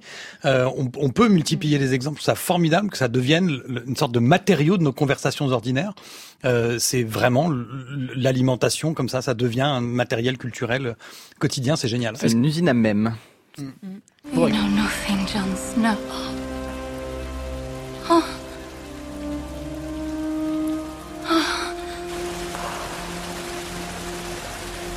Nous mettre dans le mood. you know nothing, mais il apprend. Il apprend vite. Voilà. Il Alors justement, parlons quand même de ce personnage le, qui, qui, qui donne l'impression que Droopy euh, est un animateur du club Med. Euh, Jon Snow. Euh, joué par Kit Harington, qui est quand même le. le, le Qui a dit jouer Oui, oui, jouer, oui. C'est ce, ce personnage qui subit incarné du début à la fin euh, toute l'intrigue. Donc, euh, est-ce que c'est une figure d'anti-héros euh, Et en, en même temps, quand euh, Ygritte lui dit euh, tu ne sais rien, et c'est c'est vrai, il ne sait rien, il ne sait même rien sur lui-même, et il, il ne sait rien. Il- il- Donc, est-ce qu'il a appris quelque chose durant ces sept saisons? Moi, je pense que Jon Snow, c'est le spectateur. En fait. Euh, Jon Snow, c'est nous spectateur. C'est, c'est, c'est, c'est- on ne sait rien, on ne sait pas. On va découvrir avec lui tous les univers. On va grandir avec lui, progresser avec lui. Mais il me semble que c'est en tout cas un des personnages qui peut, comme ça, souvent dans les séries, il y a le personnage un peu naïf qui nous fait entrer dans un univers et qui euh, qu'on suit euh, dans des univers des hôpitaux, des commissariats, etc. Il me semble que Jon Snow peut être un des personnages euh, qui incarne cette place du spectateur dans le. C'est le livre la- dont vous êtes le héros, en fait. Voilà. Après, je sens bien que cette interprétation. Ah non, Asma, Mais- elle, elle, elle- elle- elle était en, en, en, en manteau, elle était sur le point de partir, elle s'est dit non, je fait, reste. J'aurais juste pour dire un truc sur Jon Snow. Euh, je suis pas très d'accord sur la théorie du, du, du livre dont on est le héros, parce que c'est vrai que même si tout lui est un peu apporté sur un plateau d'argent, bon, c'est un guerrier valeureux, il est honorable, tout ce que tu veux, mais chaque chose qu'il a eu dans son parcours, c'est quelque chose qu'on lui a donné. C'était pas quelque chose qu'il cherchait.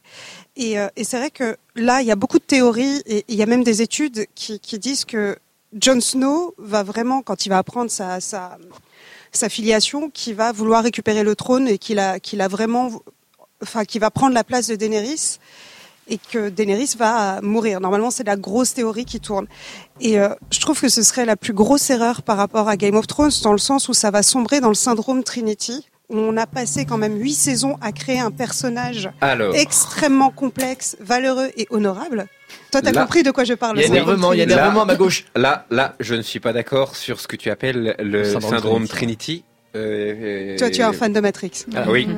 J'adore Matrix. Oui, oui, oui, oui. Non, non, Mais non, quand non. même le 2 et le Le 3, mal est fait, s'il te je plaît. crois. Non, mais non. Non, mais s'il te plaît, le Non, 2 et non, le 3, quand Non, même. Défendable. non, non, Non, non, non, Défendable. non. Bon, en même temps, on est sur Game of Thrones, donc je vais pas partir. Il a- Mais du coup, il va falloir Enfin, expliquer le syndrome Trinity alors. Oui. Alors, le, le, le syndrome Trinity, j'explique ra- rapidement, c'est parce que euh, c'est une héroïne super badass, très charismatique, et qui, euh, alors que tout euh, aurait dû l'amener à la conclusion d'une histoire, meurt euh, avant les, les derniers, les dix derniers mètres pour permettre l'avènement de son homme moins charismatique euh, et le porter au pouvoir. Alors vous allez me dire, bah rien que de très naturel, c'est ce qui arrive tous les jours euh, dans la société, mais en l'occurrence pour euh, pour Matrix, Trinity comme Neo sont, là je parle d'une autre d'une autre saga, sont pour moi deux pions. C'est-à-dire que même Neo, euh, dans son statut d'élu, euh, Oui, n'est pas le héros de Matrix. C'est-à-dire qu'on a créé une religion pour créer euh, un, modèle dans lequel hommes et machines pourront enfin coexister parce qu'ils auront ils arrivent une à la fin à la coexistence. commune. Mais suite... Donc je ne peux pas laisser. Non mais attends, suite au sacrifice de Neo qui a été en partie privilégié grâce à Trinity, on arrive à une conclusion de vie harmonieuse entre les la machine et les humains, on est d'accord Oui, mais c'est en fait c'est un moyen. Là, pour- en l'occurrence, dans Game of Thrones. euh, euh, Oui, je- mais là, tu vas pas me dire que justement, quand tu prends Daenerys et tu prends Jon Snow, parce que c'est quand même A Song of Ice and Fire, donc euh, le le- le- la glace et le feu, Jon Snow et. Daenerys. Bon, on sait très bien ce qui se passe avec eux dans le, dans, le, dans le dernier épisode. On sait que ça va être l'un des personnages qui va prendre l'ascendance. Et justement, tout laisse à croire que, bah, sachant qu'il parle enfant, il parle de pas mal de choses, qui va prendre plus de place alors que c'est celui qui a eu le moins à se battre. Je dis pas qu'il s'est pas battu. Je dis que c'est celui qui a eu le moins à se battre quand tu analyses vraiment l'ascension de, de Daenerys et la manière dont elle s'est battue pour retrouver en fait ce qui lui a été volé à sa naissance. Voilà, c'était juste Euh, une inquiétude bah que d'accord, c'est c'est une inquiétude. En même temps, tu, lui- tu considères que tout lui a été donné. euh, il a grandi bâtard, euh, sans ses parents, et je pense que quelques années passées sur le mur, ça doit pas être rigolo tous les jours. Asma Quand même, tu vas être roi du Nord, ok, d'accord. Tu vas être commandant de la garde de nuit, ok, d'accord. Tu vois ce que je veux dire? À chaque fois, c'est toujours quelque chose que- qu'il ne voulait pas en fait et qui fait malgré lui. Non mais je suis d'accord avec Con- euh, Asma, il, il a un Océane côté... Euh, Non, Virginie c'est pas grave. Il a un problème de légitimité. Il est en quête de légitimité permanente. Effectivement, quand il découvrira sa filiation, il y a fort à parier qu'il cherche à prendre l'ascendant sur Daenerys. Thomas Alors ça c'est typiquement le parcours du personnage de jeu vidéo et notamment de, du jeu de rôle. C'est-à-dire qu'on commence quand on joue à un, un jeu vidéo, notamment à Final Fantasy par You exemple. On, on commence en étant souvent un personnage un peu amnésique, qui ne sait rien de ses origines, de ses origines, etc. Évidemment qu'à la fin il faut qu'on sauve le monde depuis le petit village dont on est parti, mais on apprend aussi l'importance qu'on a dans ce monde. Et c'est ce parcours-là que Jon Snow a.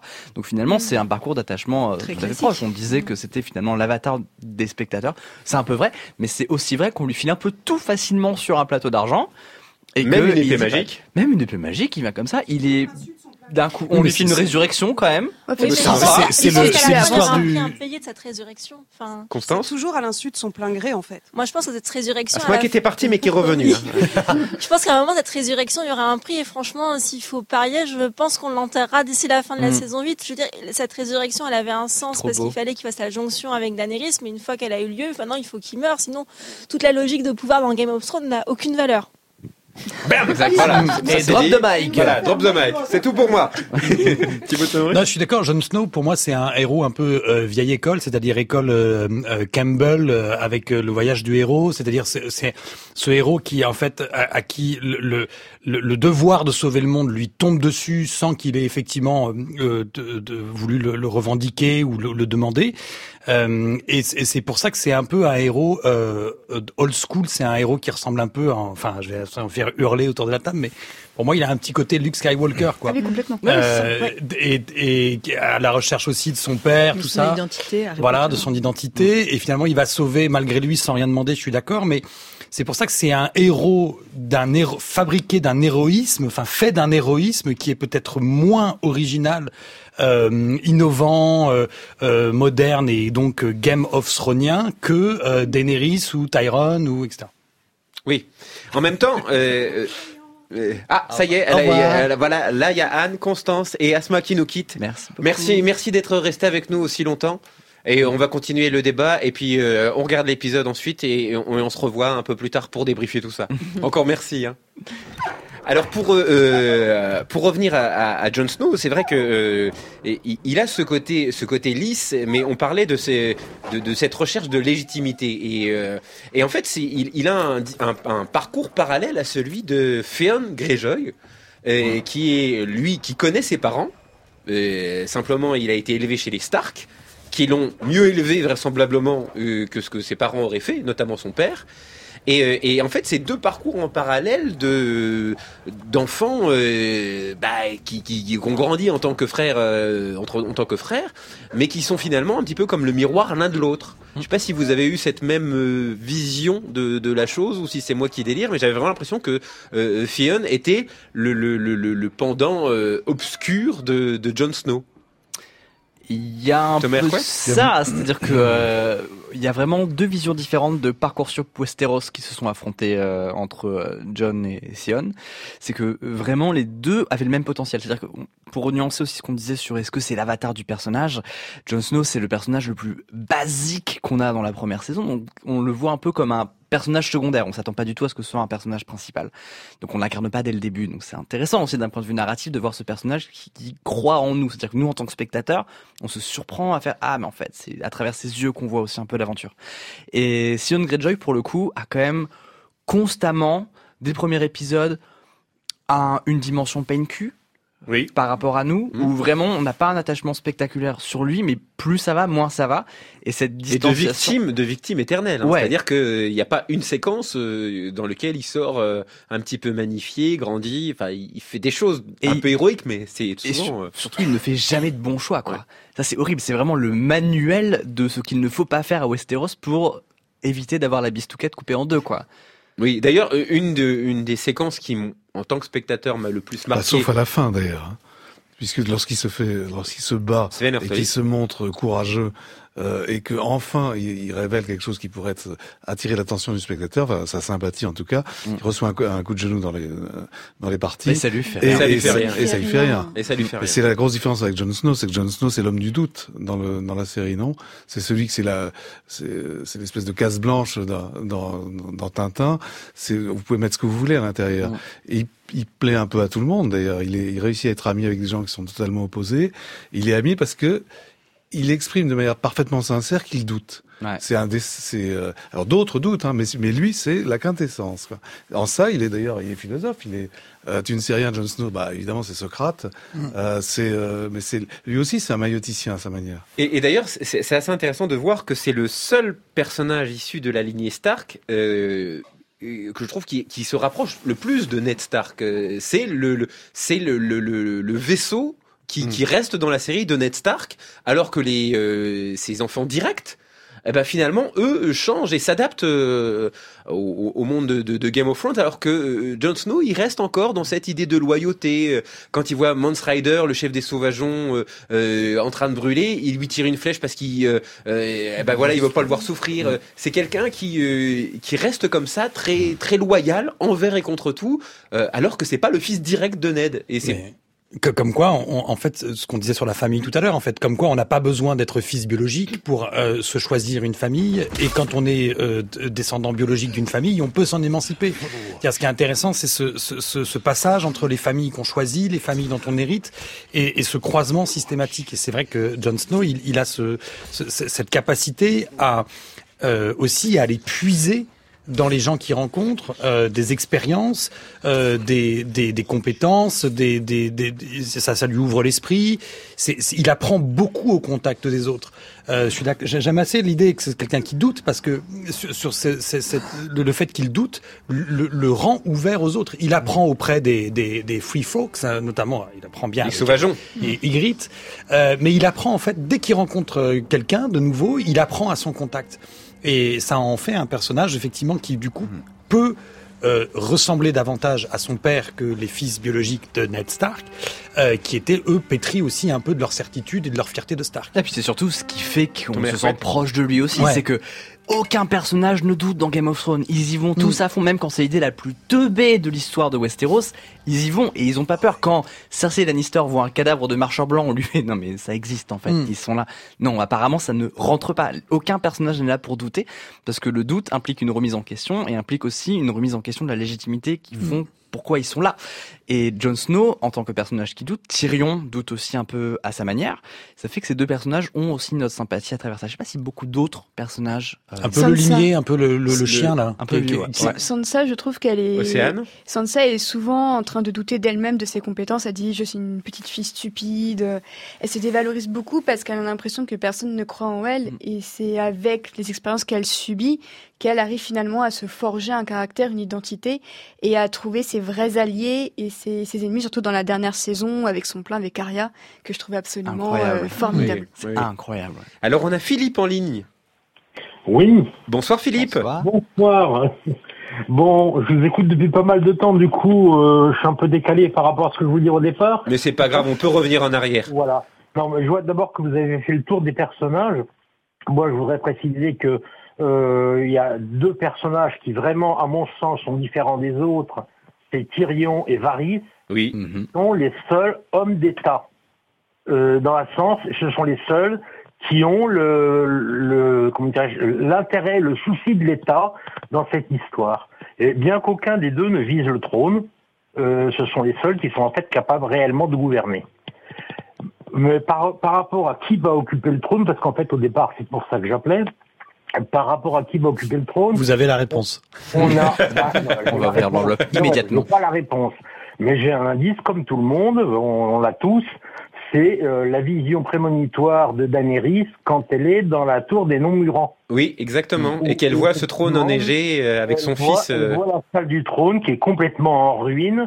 Visiblement, le dragon de glace est passé par là. Mhm. euh, le château rouge n'existe plus et, et le trône n'est qu'un objet qui est à moitié recouvert par la neige et euh, soumis aux intempéries dans une salle en ruine. Et elle a une vision de son enfant. Et alors, elle a une vision de son enfant. Après, c'est. Et on pensait naïvement que ça pouvait être celui de Khal Drogo, mais Voilà. euh, C'est mal parti. Non, c'est pas possible. Non, mais par contre, ça peut totalement être celui de Jon Snow, et, étant lui-même un Targaryen. Ça peut être celui de Jon Snow. Ça Elle a reste en aussi famille, la c'est vision- Elle a aussi la vision qu'elle retrouve Khal Drogo et son enfant. Alors, elle, il y a peut-être une erreur sur l'enfant. Ça peut aussi euh, être après la prémonition de sa mort et de sa disparition. Mhm. Moi, je les verrais bien tous disparaître, effectivement. Et tous. Oui, ravagé Comme ça, par les, les marcheurs blancs. Comme ça, c'est plié, Voilà, on n'en parle plus- plus. Il y aura C'est pour plus ça. de- Il y aura plus de trône, il y aura plus de trône et personne sur le trône.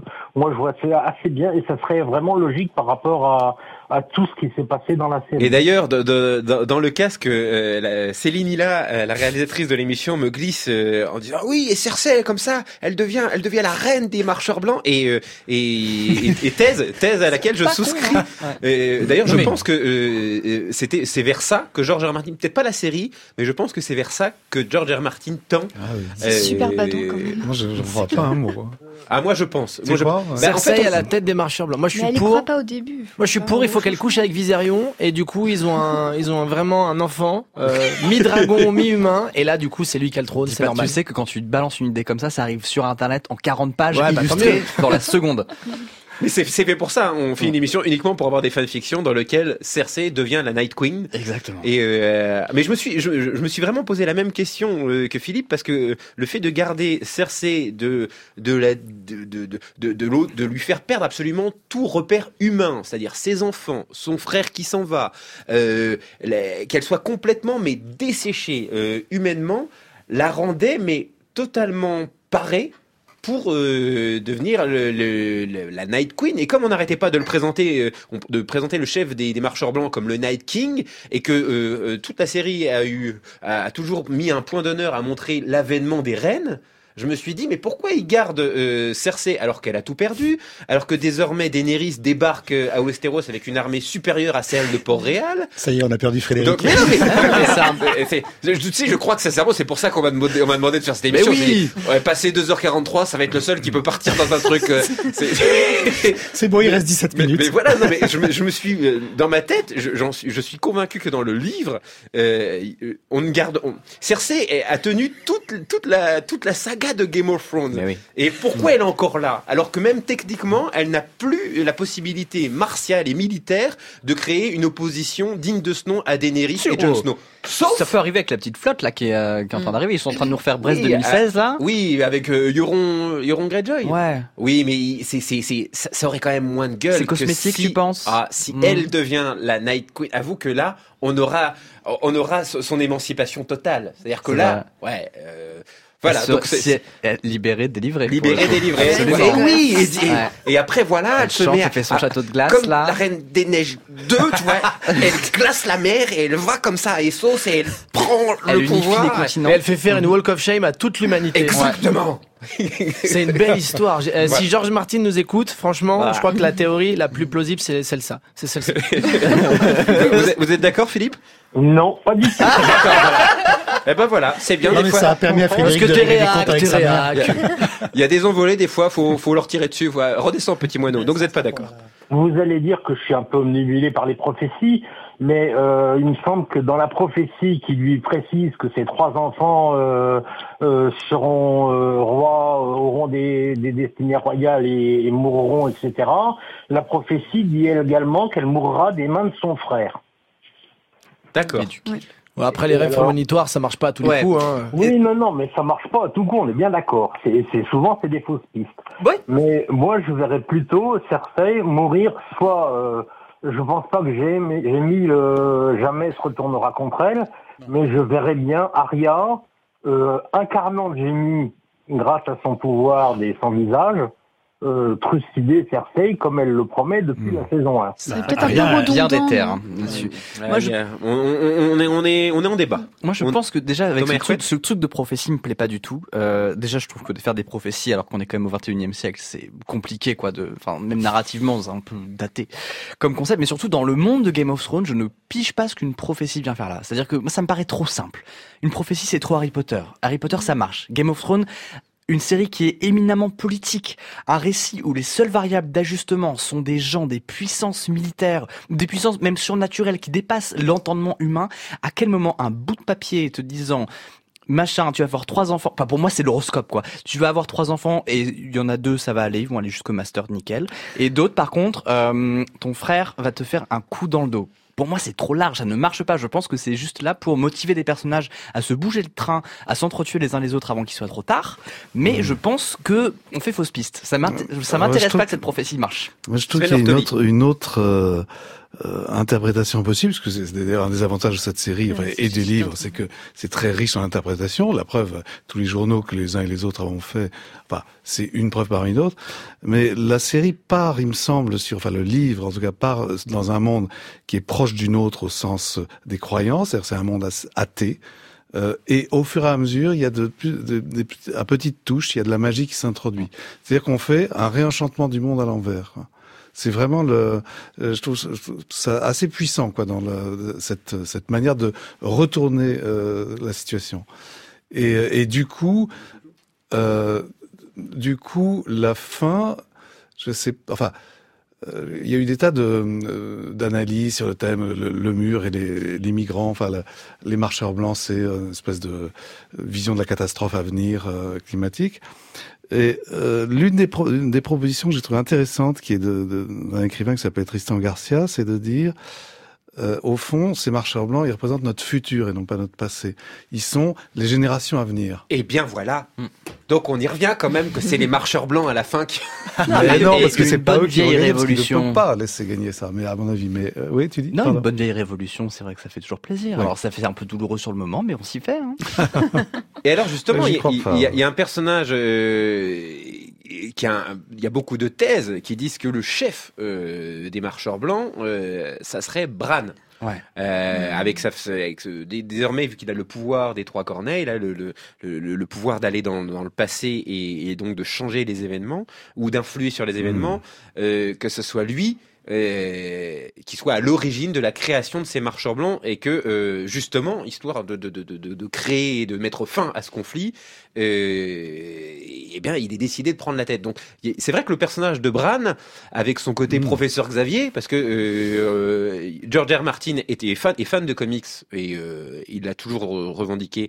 Et là, clairement, la filiation entre Bran euh, et euh, Xavier est assez évidente, c'est-à-dire un personnage qui est corseté, euh, euh, handicapé physiquement, qui ne peut pas bouger, mais qui a le pouvoir euh, d'avoir un esprit qui va au-delà des frontières, au-delà du temps, et qui arrive à influer sur des événements, euh, je pense que le- le- l'impact et l'importance de Bran doit pas être sous-estimé dans la saison qui arrive. euh, Océane? Et justement, on parlait tout à l'heure de Cersei qui devenait assez froide, qui se coupait de tout lien humain. Je trouve que Bran aussi est extrêmement froid et Mm. très distant.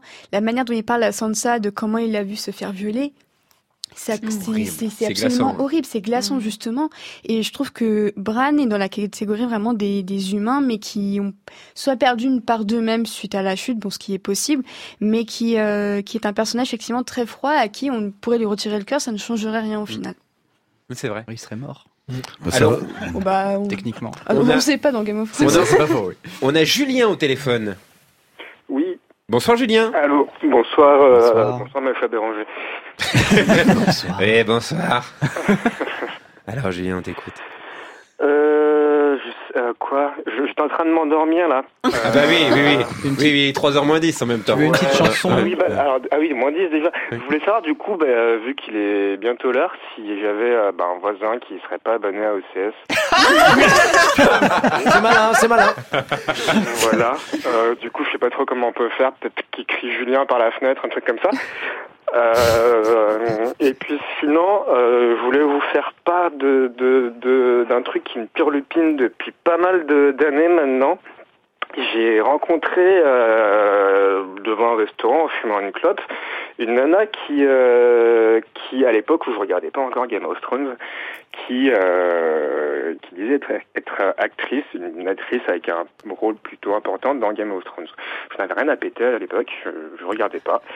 Et quand je m'y suis mis, ben, euh, j'ai jamais su, euh, jamais su qui c'était. C'était une blonde, mais il me semble pas que ce soit Emilia Clarke ni, euh, ni Lena Headey. Et euh, Juste une question, elle t'a parlé en français Parce que ça élimine tout de suite le casting. hein. Elle était francophone, ouais. Oui, qui parle français, mais tu vois. J'ai cherché sur internet la bio de, des actrices et tout, voir qui était francophone ou pas. J'ai jamais trouvé. Et euh, voilà, je voulais. T'es en train de me téléphoner pour qu'on t'organise un plan Ouais, c'est ça, ouais. Excuse-moi. Je- J'étais en train de me demander d'ailleurs est-ce que ça vaut le coup que je vous appelle ou pas pour ça. euh, Qu'est-ce que je veux dans le Alors, fond En fait, non, je veux juste Désespéré, on fait n'importe quoi. Hein, donc, euh, Julien, je vais répondre à ton anecdote par euh, peut-être une histoire qui va faire écho à ce que tu racontes. Euh, J'étais à Cardiff un jour. Euh, Thomas Hercouet c'est Cardiff, le Royaume-Uni, c'est le rugby. C'est un haut lieu de, de production de télé. Euh, c'est là que par exemple sont produites les séries Doctor Who, les séries Sherlock. Il a Euh, réussi. Il a réussi à placer réussi à le Doctor placer. Who. Ça Il a réussi. Trois heures que j'attends. Il est trop et, fort. hum, et donc nous étions en boîte et on a croisé le, le type qui a joué Ramsey Bolton. Voilà. Mais c'est super. Ah oui, oui, Très oui. sympa. Et donc, alors, est-ce que tu peux organiser un plan avec, euh, avec le type qui a, qui a joué Alors, Ramsay ils traînent Bolton beaucoup. Si tu vas à Cardiff, il y a un club qui s'appelle euh, le, c'est le Welsh Club. Euh, ça s'appelle quand tu prends la rue principale, tu arrives au château, tu tournes à droite, pas la première, mais la deuxième. Et là, t'as une, t'as une boîte qui ouvre souvent à partir de 22 h et il est souvent là. D'accord, Voilà. Julien. euh, Mais c'est- pas celle que je cherche en fait. Ah oui, mais, Mais il la connaît Non, mais, peut-être. mais en même temps, Julien, euh, vous n'êtes pas très précis quand euh, nous on veut bien, on veut bien aider. Hein. Nous on veut Mais- bien mettre en relation, blonde, mais blonde, euh, je sais pas, 1m75, 80 et. et- Vous avez cherché sur Tinder Elle a mytho de ouf. Elle a- Moi, je suis Bah, c'est pas- D'accord. C'est Cersei, oui. C'est Cersei C'est Lannister. Cersei. Elle est brune, elle est brune initialement, les Daenerys. Oui, mais c'est bon. ou, c'est la prostituée qui imite euh, Daenerys. Elle me dit non, elle est modeste et tout, elle veut pas dire dans quoi elle joue, euh, elle joue dans Game of Thrones. Mais vous l'avez pas reconnu quand même Et ils connaissaient pas la série à l'époque. Peut-être la comédie musicale. Mis quelques années après, donc, euh, donc non. Donc en fait, vous avez besoin d'un abonnement OCS pour revoir le générique, pour repérer la, la comédienne que vous avez rencontrée à la sortie d'un restaurant, c'est ça? Non, mais ça, ça, ça, ça, ça- en, fait, en fait, ça, je m'en fous. Moi, je veux vraiment trouver un voisin qui. oui, oui, un voisin. Alors, euh, alors, il il y a quand même une possibilité de regarder OCS, de, de, de, de, de, de- voilà, là, je donne le truc, hein, mais c'est-à-dire qu'il y a quand même un premier mois gratuit. Hein. Ah, c'est comme euh, net euh, truc. Ouais, moi j'ai dit ça, mais euh, voilà, moi je, voilà, mais c'est- donc voilà, c'est toujours, euh, c'est après si ça vous plaît, vous, comme ça vous pouvez rester abonné, etc. Mais, mais, euh, mais il y a quand même moyen. C'est pas, C'est bon c'est, plus si compliqué bon que ça. Hein, Bah, il te reste 7 D'accord. minutes. hein, ouais, ça c'est va. 7 minutes. Voilà, faut C'est se super dépêcher. jouable. hein. Faut, faut se dépêcher. Faut valider son compte. Bon, merci beaucoup Julien, bon courage. Merci. À très vite. On, on a un appel de Pauline. Oui, Pauline. allô Oui, bonsoir Pauline. Ça, Pauline. Bonsoir. Euh, bon, du coup, je suis un petit peu en retard par rapport à la conversation sur laquelle je voulais intervenir, mais j'espère que bon, c'est pas grave parce que j'ai tenu un petit peu quand même euh, par rapport au. Euh, euh, je vous ai écouté depuis le début, hein, donc euh, vraiment super, merci. Pauline. euh, vous Bravo. êtes, vous êtes géniaux. Euh, en plus, j'avais entendu parler de votre émission il y a quelques jours. Je me suis dit, bah c'est super, ils vont me faire patient- patienter. Donc déjà, merci, bravo, tout ça. Mais Ah oui, ah, le le lynchage de Jon Snow. Je suis pas euh, une. euh, Quel lynchage Mais à quel moment Jon suis- Snow a été je- lynché dans cette émission. Ah, moi, je vais vous dire, euh, je suis pas la première fan de Jon Snow. C'est pas mon personnage préféré, La deuxième. mais bon, je sais pas. Je suis pas, voilà, euh, ah, il est trop beau, tout ça. C'est pas la Mm, question. Non, plus. Mais- euh, Eh, Boboul quand même. Euh, de- de- C'est une doublure. C'est même pas le ça, c'est une doublure. Franchement. envie d'y croire. Non, c'est c'est lui, on dit c'est lui. Euh, non, par contre, franchement, franchement, les gars, les gars, franchement, on n'a pas vu la même série. Le gars, vous dites, il a eu tout sur un plateau, mais Non, c'est pas nous, mais c'est Asma qui a dit ça, elle est partie. On n'était pas d'accord, mais elle nous a forcé à nous Il taire. balancer sur elle. Non. non, les gars, il y a des preuves. Ah, sur Non. Facebook, ils, Là, tri- avez- ils trafiquent les Vous avez oublié, vous avez oublié Durlieu. Vous avez oublié Mance Rider.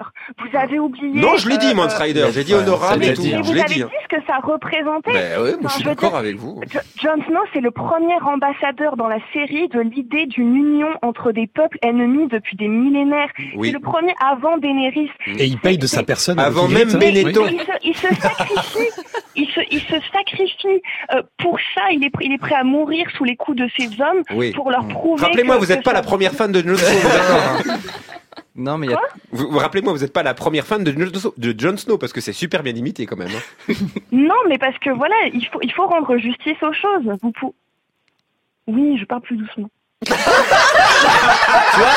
Même autour de toi, on dit mais calme-toi, tu deviens folle. Écoute, Vous avez réveillé qui, Pauline Bah, elle, a, pré- elle a réveillé les autres a membres réveillé- du, du, de la famille du qui fan club du président. C'est la Avec mon présidente du père, fan on a club de Jon veillé. Snow. Avec mon père, on a veillé, on s'est dit bon, on se réveille mutuellement à 3 heures, on va se foutre sur le canapé.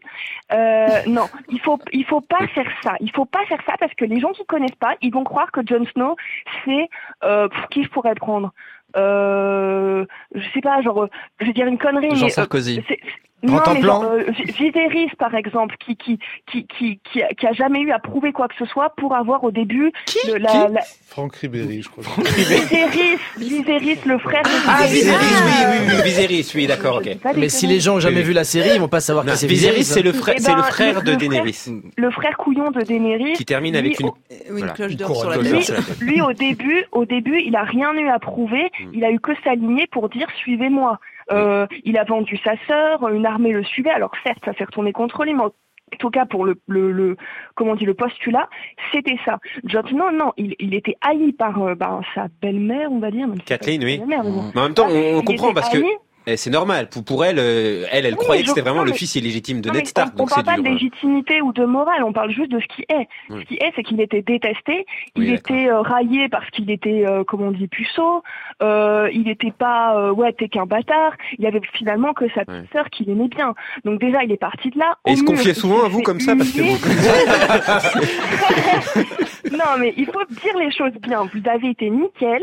Donc moi, voilà, je, je, je tenais à ça parce que quand même, il s'est farci du rieux, il s'est sacrifié. C'est vrai. Euh, Mm. il Et- essaie de faire au mieux. Alors des fois, il fait des conneries comme la bataille des bâtards. Il fallait écouter sans ça. Et oui, voilà. Et, Pauline, bon, euh, Pauline, du coup, sur, sur, sur qui on pourrait taper maintenant Euh, C'est une question de Thibaut Saint-Maurice.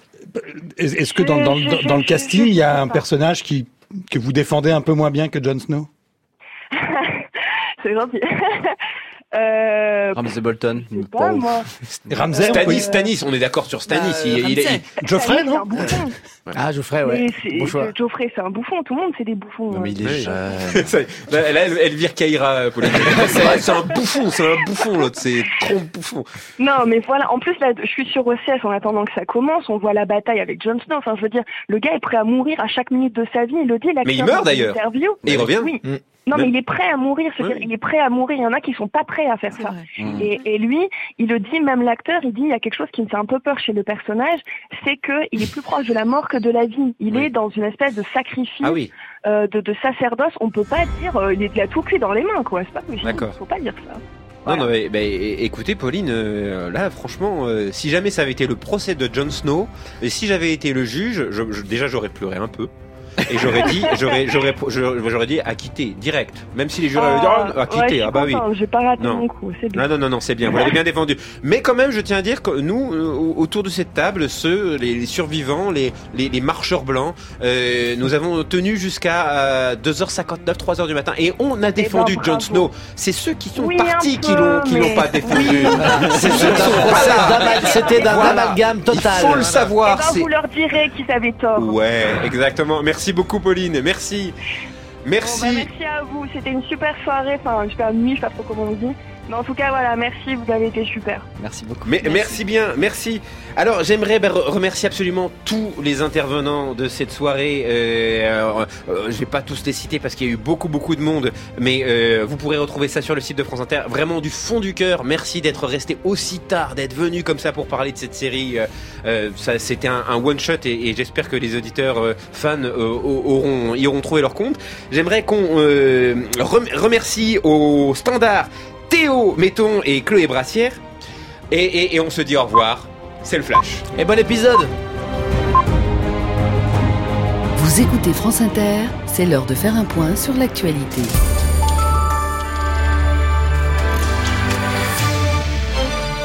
Trois heures avec vous, Marie Roussel, pour le Flash. Emmanuel Macron va-t-il répondre aux attentes des Gilets jaunes? Cinq mois après le début du mouvement, un mois après la fin du grand débat national, le chef de l'État joue son va-tout ce soir. Il présente sa première liste de mesures à 20h. Pour la deuxième série, il faudra attendre mercredi. Nous avons décidé de transformer les colères en solutions, a assuré Emmanuel Macron sur Twitter. Les urgences en grève dans certains hôpitaux parisiens, notamment les établissements de la Riboisière, Saint-Louis et la Pitié-Salpêtrière. Les infirmiers et les aides-soignants revendiquent de meilleures conditions de travail. Victimes d'agressions de plus en plus fréquentes, le personnel demande également plus de sécurité. Mais cette euh, grève illimitée à l'appel unitaire de huit syndicats ne devrait pas avoir d'impact